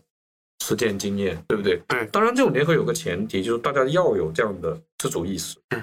就首先你要有这样的行动力，就说我要去，哪怕这么困难的情况底下，我仍然认为生产一个这样的新的感受是重要的。那有了这些东西，我们要达到这些东西，我想画廊不会给钱吧，对不对啊？国家也不会给钱等等，那是不是我们自己要用极低廉的方式去做一些基础的设置，对不对？所以就基础建设，对不对？然后这样说好像逻辑很通源，但这个逻辑通源背后有一个问题，就是说这个问题怎么冒出来的，这个想法，对不对？没错，这个想法怎么突然间冒出来，然后它好像无根无底，但其实不是的。比如说阳江青年早期面对同样的问题，他们做出的选择，比如说陈彤老师自己去联系午夜出版社，然后博尔赫斯书店自己还有世界书店自己通过打印机和骑马丁印的那种文学杂志临时翻译的文本，基于自己问题意识，然后甚至再早期一点文学浪潮，80年代70年代末的文学浪潮，在各个中学大学里面的自制诗集、手抄本等等这些东西，它是从一个仅有的资源我可以做啊，比如说一个同学，我的老师，我的语文老师或者我的校长，他感受到这种文学的热情和需求，开放了一个空间，建立文学社，然后呢用那个学校印4卷的油印机，对不对？印自制油印诗社，诗刊、文学杂志啊，这里面必然背后配套了一批，就说自己组织起来的文学社，对吧？从管理到希腊会员，到维持，到生产，到讨论，对不对？早期是这个嘛，然后到了后面就说，当个体掌握更多的经济资源，社会环境更大，然后还有外来的流行文化，给到一个就说关于承认身体愉悦，还有更不用说其他就说更好的文学创作、视觉创作、电影纷纷流入进来的时候，同时它又没有脉络，你需要自己去建立理解的时候，然后你又知道自己有艺术上的才能的时候，那你是不是就是很自然的要去很渴求去就说找更好的文本，去建立一个就说学习小组也好，相互支持的环境也好。今天我们面对的语境，也许我们馆所很齐全，有美术馆，有画廊，甚至很专业、很有在国际上很有权力的画廊也有，对不对？但这一切因为它自身这一些工作的公共性被锁死在内部了，对不对？对，就他没有办法加入到一个公共生活的讨论里面去，因为所有这些公共生活，就简体中文环境底下，现代生活未来可能是如何，已经被某种程度上给予一定的答案了。我觉得这个答案还不是具体的，是一个框架性的认识，对吧？这个框架认识现有的政治体系加上现有的经济体系是成功的，是的确大家也有钱了，对吧？那既然成功了，我为什么要讨论内部的背后原则呢？对不对？你这么多横向的、含糊的、新的感性方式被发明出来，背后的批判力、背后的逻辑思考能力指向的地方是哪呢？对，我们肯定知道是在哪，但越知道它在哪，越不能让你出现了。是，对不对？是。那这很好的解释了为什么我们这么多馆舍，这么多资本介入。比如说90年零几年的时候很狂欢的嘛，就08年金融风暴之前，北京的798画廊遍地都是，因为的确这个生产是我们自产，对，1线2线艺术家好多，然后这个市场力不成问题，然后国际也接受你了，不管这种接受出一种文化殖民的花边也好，anyway 那个另讨论，对，但是的确它进入了国际视野，也有国际藏家，是，对吧？然后这个生产力也是内生的，很蓬勃呀。但是当开始大家进入这种就是说良性循环的时候，这可不是所有东西都有答案的，这公共性突然间就还是说了，对，你明白吧？对，就说按理来讲，就比如说我们刚才前面谈到那个，就凤凰电视台那个台标，不是那个节目间隙中间的那个背景，用了黄网易的那个大批判这种思路的图像，大家有印象。但是如果这个东西在缓慢的在进展的时候，终有一天那个不是凤凰台就是其他一个台就会拍一个纪录片，是讲79年85年的时候黄广义大批判是干什么，然后所有人突然回完过来，哦，凤凰卫视那个时候是这个意思，但我们没等来这一步，嗯，对不对？对。啊，这一步反而就是很含糊，全面的都含糊掉了，是，所以所有人就忘掉了曾经有一个这样这么重要的、微不足道的这个图像，嗯，在那里存在过。对，那当然说，当然会跟公众的认知和接下来的公共问题的讨论啊失去连接啊。嗯，他如果想发言，在公共舆论里面发言，那谁听你说呀？本来这个事情简体中文就不发达了，讨论起来就已经一团浆糊了，有个人站起来发言，你说不懂，你什么意思、啊？然后他跟你说79年从头说起，说2个小时才绕到现在，谁听你啊？对不对啊？对对。但发言这个又觉得很冤。嗯，我背后有一套这么有充足合法性的本土自产的那个视觉语言和创造见地。我本来比如说像冯建玉那一代艺术家，在90年代末00年代初就很敏锐在谈性别问题了。今天我们在谈性别问题的时候，我已没人记起他了。对，是的，对不对？你要拿起来记起来他的时候，其他那位很强大的研究者，嗯，谈同类问题的时候，他已经错过了那种习得视觉艺术也可以讨论这个问题的机会，他会没有办法切入这些图像。真的，尽管他是一个。如果冯建玉老师私人跟这位学者有交往的话，两者可能会成为一个相互相当敬重的好朋友。嗯，他也许会很震惊于冯老师没有学术语言，但他的敏锐视角对于性别问题的敏锐视角，也许冯老师会觉得，他一直在思考的问题，这位学者给了他很好的视角，对，去谈论。但没有办法从，也许是没有办法从冯建玉老师那个作品本身去介入的，大家都错过了这个机会。就像我这样人夹在中间，我就赞叹于这套作品能量和那个开阔。对，它并没有简单的被那个政治正确圈住它，它是真的看见了性别问题，然后就把它做出来了。那这是一家典型的工作嘛，对不对？它是拓宽视野，不是下一个结论性的东西，对吧？没错。嗯，那所以这个尴尬就在这里啊。嗯，就说那所以你说，所以回到我们刚才那个问题，我们当面对这些这么一大套复杂的问题的时候，首先我们不可能是大包大揽，对，解决这些问题。那我们的自己能控制的范围内，基于自己的实践，和对周围的那个考察建立的一种焦灼感。慢慢衍生出来的问题意识，然后我们自己组织自己的学习资源，怎么学习不是某个老师，而是基于我们实践碰到的问题，我做不下去了，或者我实践当中有这个具体问题要解，我去找实际资源。这资源是什么？不单只是同样语境背景底下的不同实践者之间的交流，比如像同时早期的同时，它是建立不同背景的实践者。他陈述我为什么是这样子，比如说我们有过10万个为什么嘛，我为什么是个要做一个作家，为什么要谈集体生活等等。那这是一个同一语境底下的对不同的那个实践经验的交互。还有就是像我刚才谈的，就是像陈东老师提示我们的一样，主动去寻找别的语境底下的资源，我们来翻译，我们自己用一种极其缓慢的方式，从极其低廉的成本的方式把外部的资源给引进来，虽然很低效，但肯定是极其贴身的。对，那这样子集体过来，但它仍然肯定是不完美，因为它仍然没有正面回答补习问题。嗯，但肯定是可以让我们在具体的这个问题意识底下获得行动的力量，对不对？嗯，也许某一天我们在行动的时候，做到实践的时候，碰到一个在这个问题里面研究已久的人。我们坐下来一起谈话，他告诉你，你完全可以这样做那样做，那可能有时候会觉得好笨啊自己，但起码我做了，我也能跟这个人对得上话。是，连如果没这一招，我连这个人都见不着。哎，没错，真的是这样。嗯，我用一种很朴素的方式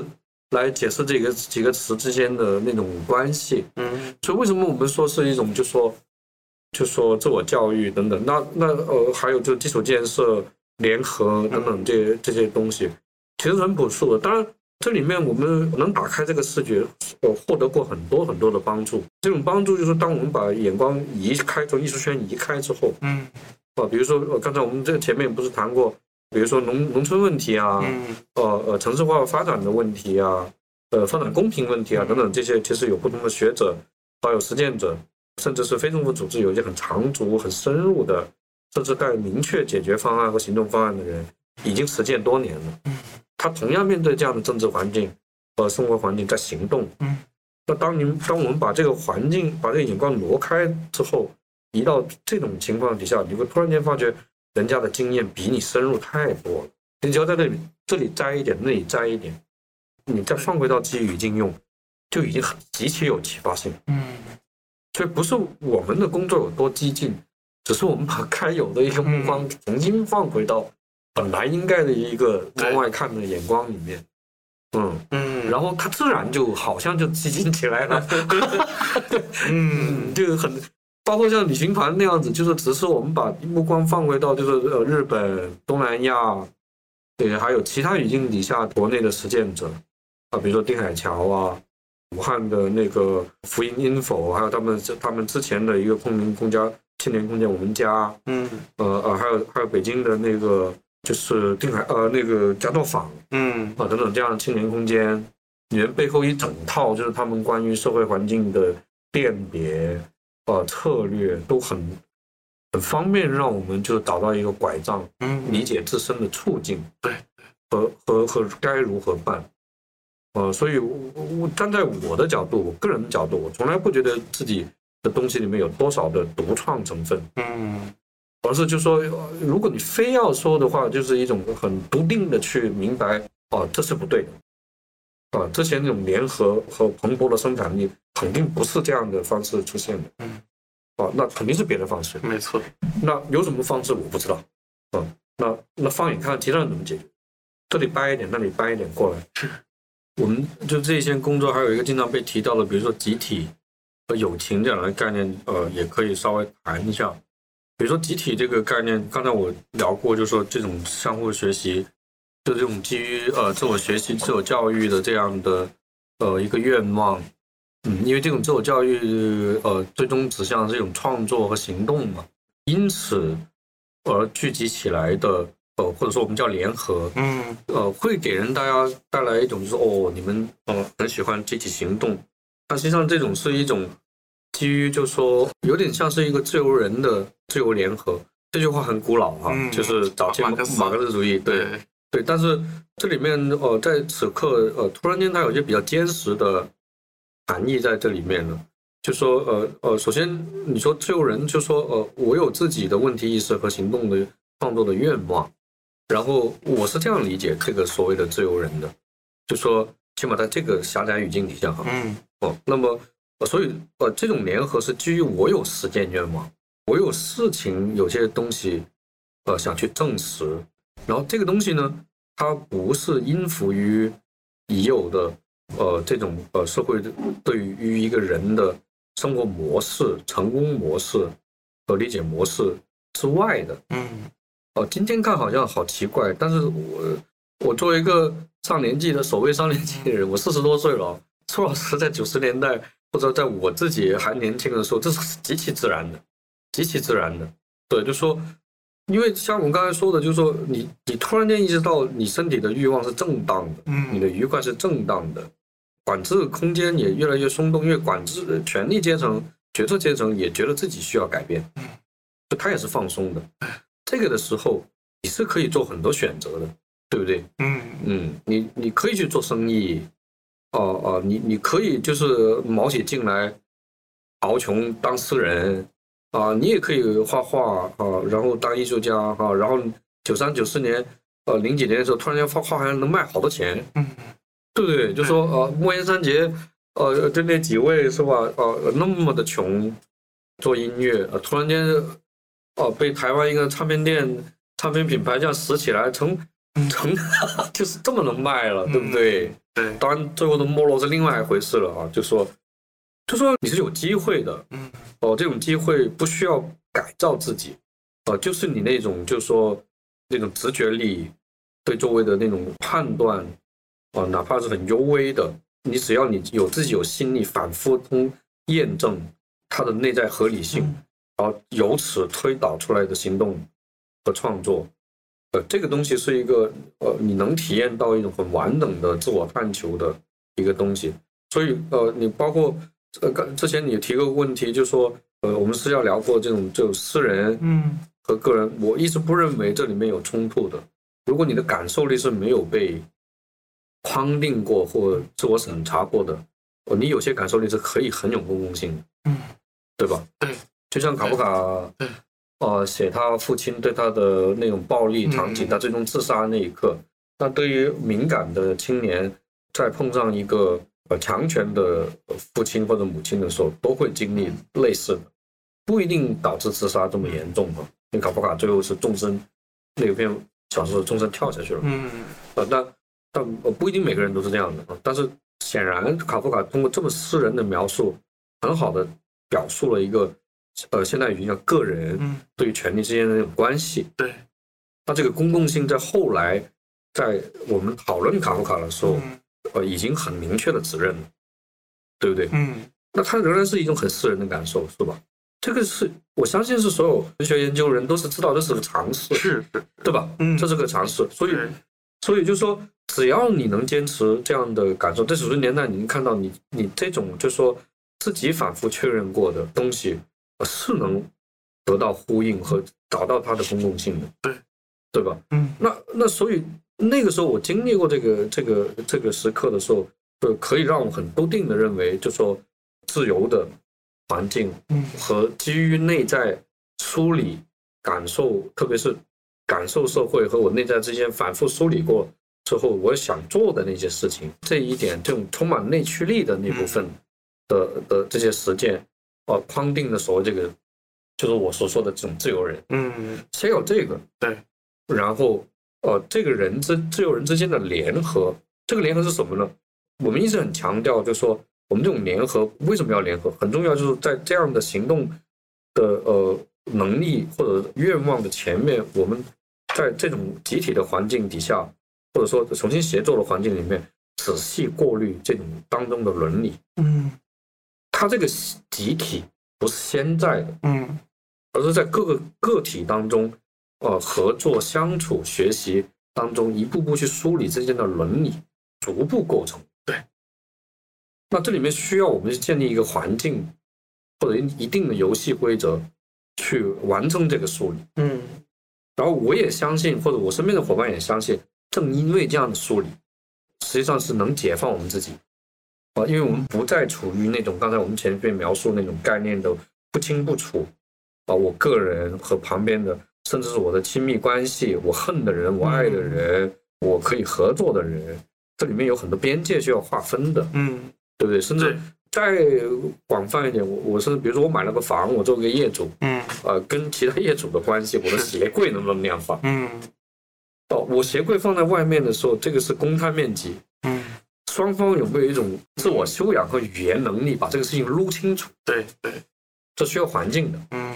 对不对？那这种集体显然对于我们来讲，就是说要搭建一个可以我们这样子就很相互信任的情况底下去梳理这些伦理，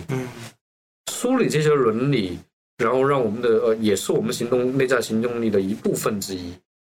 对吧？那这个时候我们才能生发出一种，就是我们期待才能生发出一种就是相对自然的感受力，这种自然感受力自然就是创造力。就像窦唯为什么敢就通篇2个字可以做一首歌，它就是很自然的，又有安全感的环境底下这种感受力，对吧？所以就是说，对于我来说，集体我的定义是这样子的，就是说它不是一个潜在，我们说要建立一个集体，所以我们一定要在一起，不是这个意思，而是就是说我们基于这种自由人的认知，刚前面我说过这个自由人的定义了，就这个自由人的认知，然后我们在因为这样的认知行动，同时我们也要去梳理，就是说这种两者自己一起自我教育学习的行动的时候，所有的这些伦理边界，对啊，对，这样才不耍流氓。就说我要自由，我要尊重女性，怎么尊重女性啊？你就回家你就自己掂量一下谁洗碗吧，对不对？对不对？好，洗碗还有个陷阱，就说男人要让着女人，那所以我就希望这个也显然不能解释，不是的。这里面还很复杂一道东西，就是家务劳动能不能可见，嗯，对不对？好，你先知道你可见到这个家务劳动了，你才能意识到这里面需要分担的东西是什么，嗯，啊，然后才意识到这里面还有情感劳动的这个含义在哪里，嗯，对不对？这是极其具体的，对，这就是日常伦理。起码对我个人来说，集体是一个，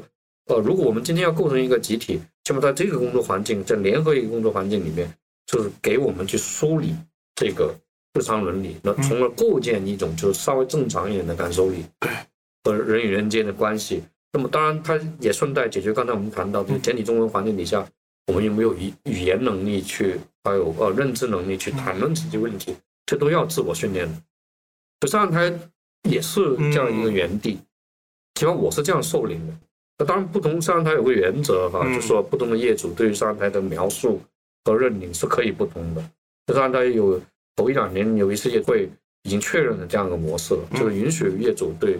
上台，不同的业主对上台有不同的完全不同的表述，他不需要一个整体的表述，那这是我的表述，那不能代表其他人的表述。说我起码站在我个人角度，就说为什么我会受领上台，而且会投入到里面去。然后有了这个集体，有了这些东西的时候，这里重新磨合出来，基于这种伦理，比如说我不太能做得很完美啊，就是包括对女性，如果看到女性的各种的存在，情感劳动等等等等这种，我事先证明我的确不完美，做得不是特别好。那么还有就是就是说在这种情况底下，哪怕不管这些同性还是异性之间的朋友合作，生活关系，这些伦理，都是对于我来说，在这个语境里面，所谓的友情，就大家有意识去注意到这些东西，建立的一种共同生活工作的连结。嗯，这对于我来说，在这个语境里面，为什么要谈友情？这个意思，它不是一种就说简单的传统意义上的志趣、性格的互补或者某种连接，我不排除有这一点。但是对于我来说，在这个实践语境底下，我们单独要讲这所谓的友情啊，就必须要加上这一块啊，不然这个东西连不起来了，对吧？对，这也是这么多年来工作对于我来说最大收获，就是这个，就说我终于在这样的伙伴共同建立了，因为刚才我说的所有这一套不是我一个人建立的，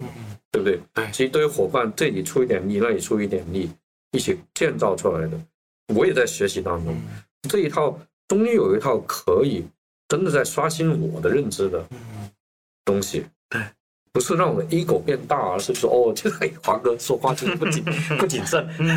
就是老找货，就那种感觉，你明白吗？对，就那种，就是说在这个环境底下，就说尽管你也知道这些工作这一两年变化很多，有很多挫折，但我今天还留在这里。就是对我来说是一个很实在具体的事情，明白吗？明白，对，就不是就说外面写一篇那种就说圈子内的艺术评论文章，就是谈一下集体啊、友情啊这些东西。对于我们来说，就从一开始我们谈论到现在，你可以看到一个相互紧扣的一个语境，对，和策略放在这里的。是的，对，所以对，其实华哥刚才已经回答了我们两个。上阳台的问题了，那不过这会儿还想让你也补充一下对于上阳台的介绍，对，可能很多听众朋友们还不是特别理解，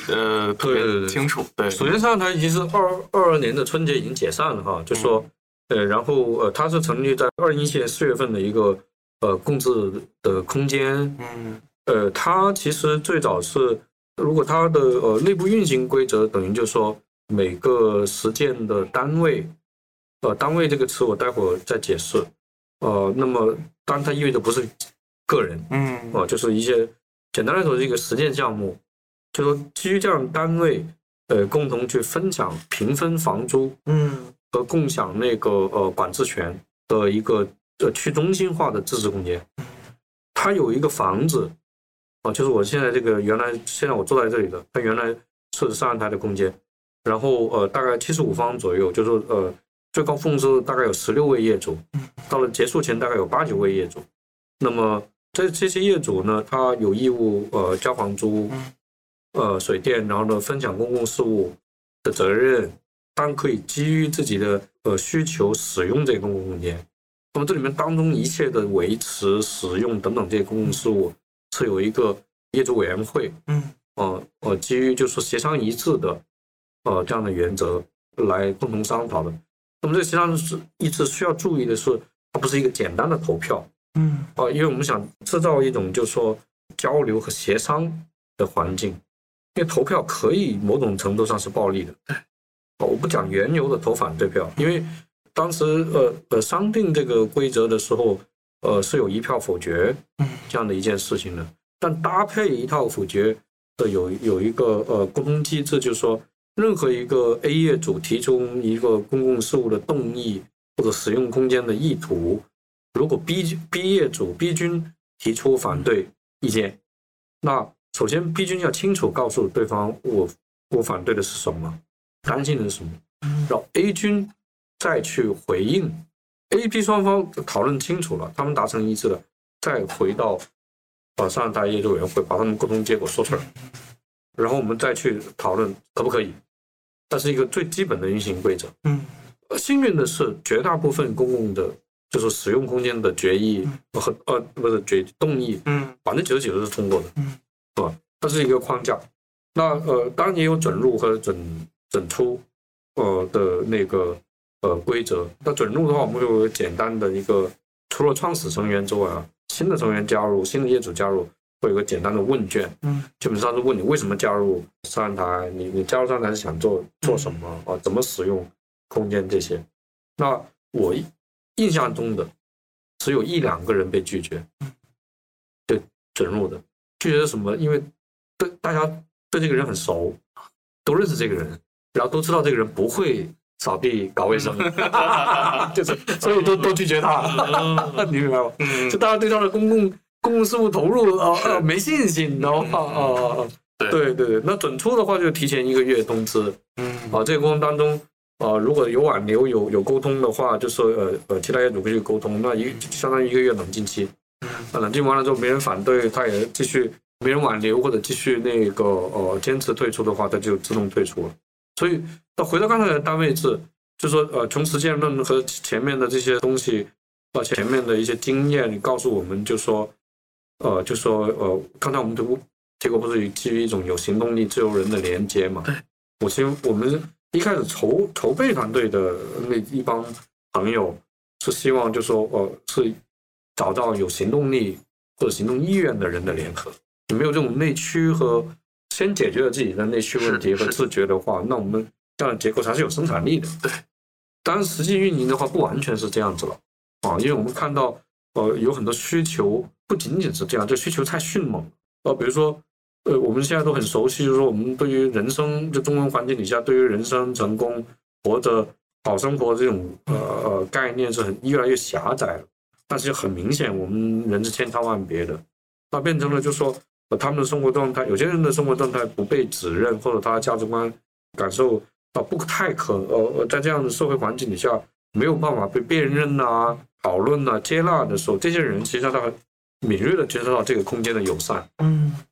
那他们变成了一种就是说马上指认到这个空间，这个有规则的去中心化的空间是可以容纳这个地方的。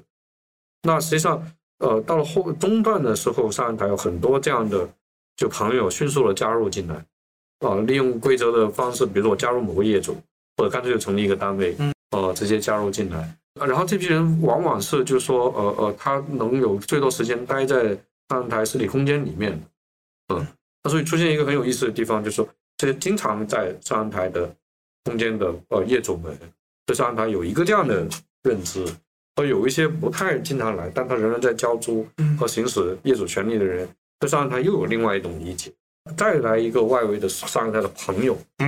几百号人的那种朋友又有一个认知，是这边有很复杂的交错在里面这也是一个隐藏的雷。到了后面就说出现一些就说比如说上海台后来就说越来越难做一些更公开的活动的时候，再加上疫情，这种认知上的相互差别就越来越远这个需要未来就是像不像我这种就说站得那么近的人甚至有人比我大得更近了，就说大这么近的人，后来有人做研究，如果有人愿意的话，就说再站远点看，现在我还没有能力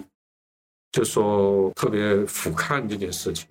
因为这里面有很多张力在里面，我今天还离得太近了22年解散，今天才23年年初，对啊对啊对啊，嗯，那最后吧，咱们最后可能再聊一个东西就差不多结束了，今天时间也够久了，就是我还挺好奇你们那个2次这个旅行社的这个经历，能不能对最后也稍微谈一谈？旅行社这个蛮关键的一个工作方法来的，就说其实一开始呢是时代美术馆，就说1楼那里那个临街不是有个玻璃空间，现在是咖啡厅嘛，嗯，然后那里曾经想做过一个项目空间的，叫榕树头，嗯，然后那个时候是想在那里做一些就是说更能够容纳接触社区周围居民的艺术项目的。那当时有一位同事，就谭院的同事负责，嗯，然后他开始招募一些，就说社区社会实践啊，或者社区工作的艺术项目，但国内那时候还不多啊，现在知道比较集中的可能在成都啊，就说，但那个时候周围能接触的，就一开始展开工作其实很难在中文语境找到有比较稳定创作的这样的艺术家的。但那时候他就问起说黄明站有没有兴趣投个方案，然后那个时候我们就再回到黄明站跟当时合作的艺术家聊这件事。那那个时候最早的时候就是一开始的时候是那个选了11节的一个旅游方案，它有个方案就说因为广州有很多近代革命的遗址嘛，它跟现代性有很多关系是吧，他当时是想就是说有个游动旅游就说行走这个地方，然后写生，或者说哪怕仅仅是旅游，就这样一个项目。嗯，那它首先旅游这个概念就出来了。对，到了后面就说慢慢，冯俊华跟当时的同事啊，冯俊华跟朱建宁啊，还有阿史啊这些朋友，就是一直慢慢发展，慢慢就转到一个转向去，就是刚才我们说的，也放回到自我学习、自我教育这个概念上，我们能不能利用这笔钱这样的东西去探访不同的经验的实体。嗯，那就开始出现了，就说有旅行团这个项目。那个时候因为有时间论垫底啊，很幸运，就说那个眼光已经开阔了。对，所以当时选择的，比如说要去上海的定海桥、武汉的INFO、东京的松本斋，嗯，就他在高安市做的那个社区营造啊，就说事实证明松本斋的那些基础设施对我们启发是最大的，也探访了一些香港的民间机构这样子。那这一线走下来，实际上这种学习直接导致了上海台的产生。对，它的能量是很强的，就说当你真的带着一些问题意识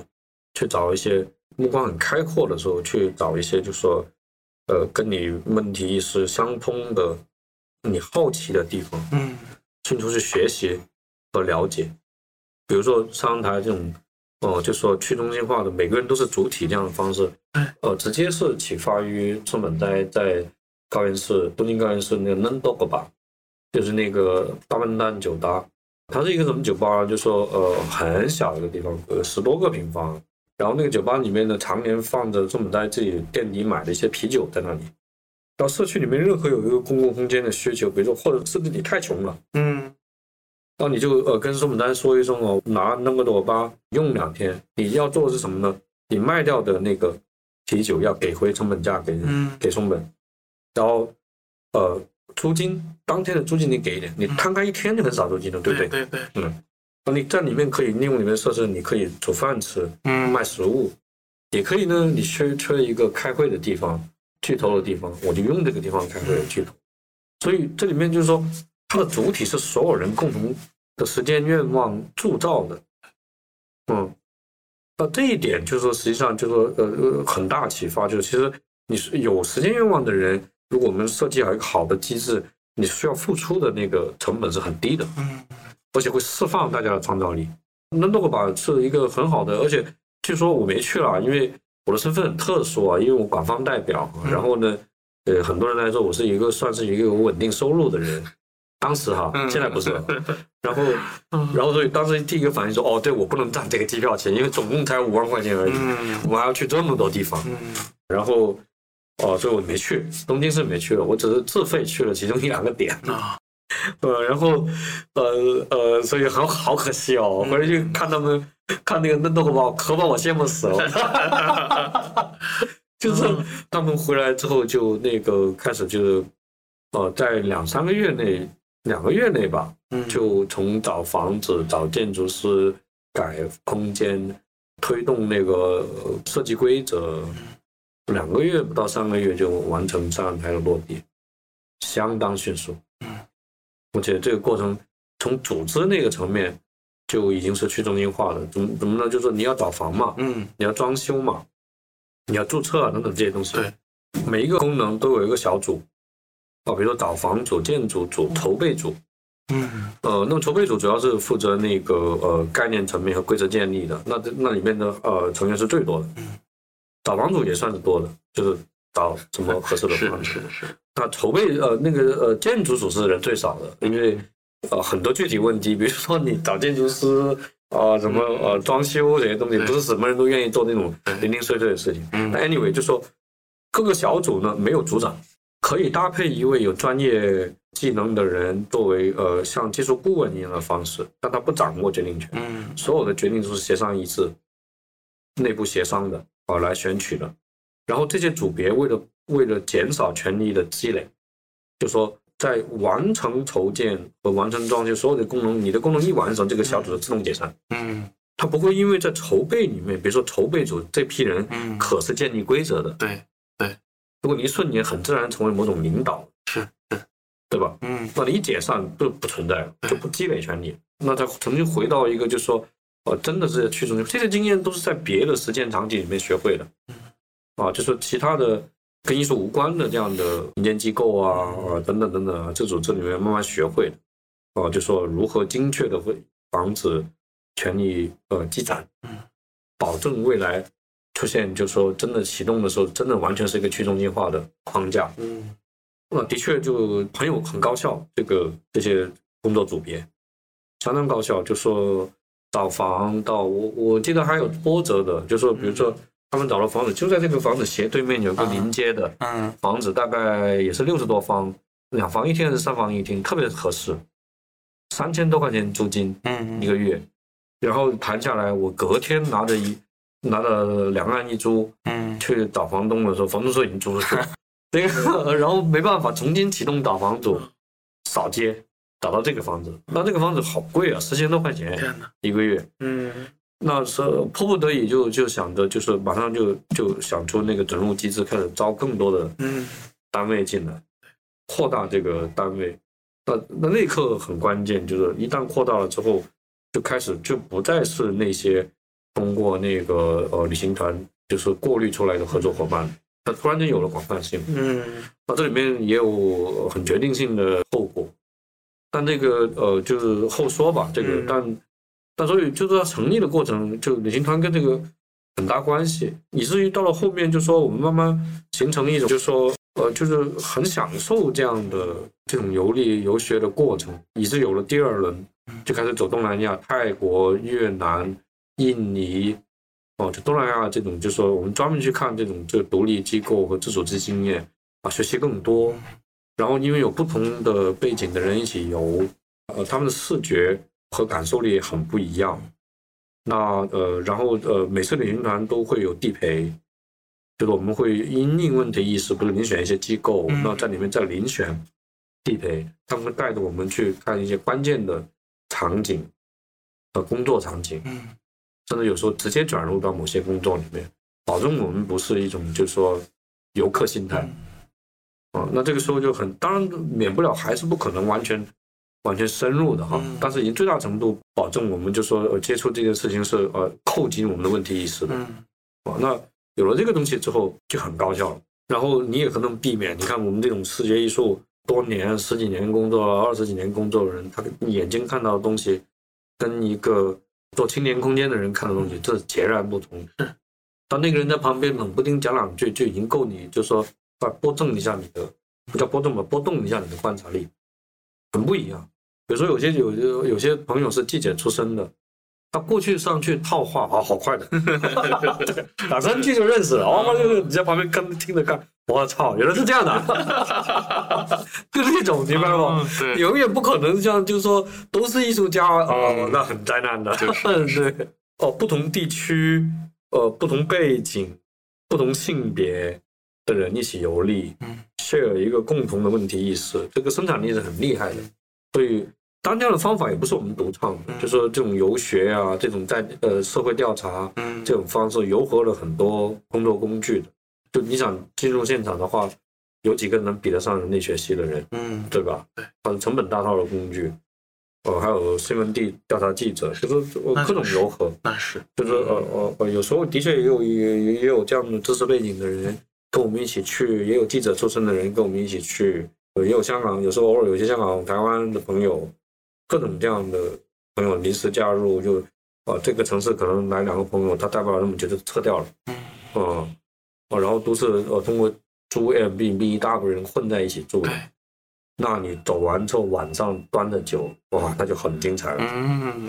那就很精彩了，就是一谈论谈到天都是回来都是很痛苦的，晚上都2、3点、3、4点睡，就是就早上10点钟就被叫起来，就下一个点就走，就那种。对，所以第二轮旅行团我参与的多一点，第一轮旅行团就没参与的少一点，所以我比较顺用的是第二轮，我个人来讲，这个是我印象很深的那个工作方法。去年暑假的时候也还参加了他们那个这海洋学的那个行走，只去了最后一站。那是美术馆组织的时候，对，因为实际上最早提出这样的工作方法是那个时间论，然后他后来又发明了一个词叫游动论。游动论这里面就是我们开始走这一大招，然后那时候看起来特别不专业，一帮人稀里哗啦的，又穷，最唯一的地方，然后当然还是惊叹后面的生产力，就说回来了之后不是我了，就其他伙伴的那些生产力还是让大家开始注意到这样的工作方法，但的确不是我们独创的，比如说现在的不周三双翼他们就是很早他们也到处走啊，是对不对？你只要有自己问题意识，就不要控制自己的媒介，学各种已经成熟的工作方法。对，今天我觉得也差不多了，非常感谢华哥，聊了很多，结束了。好的，谢谢，谢谢大家。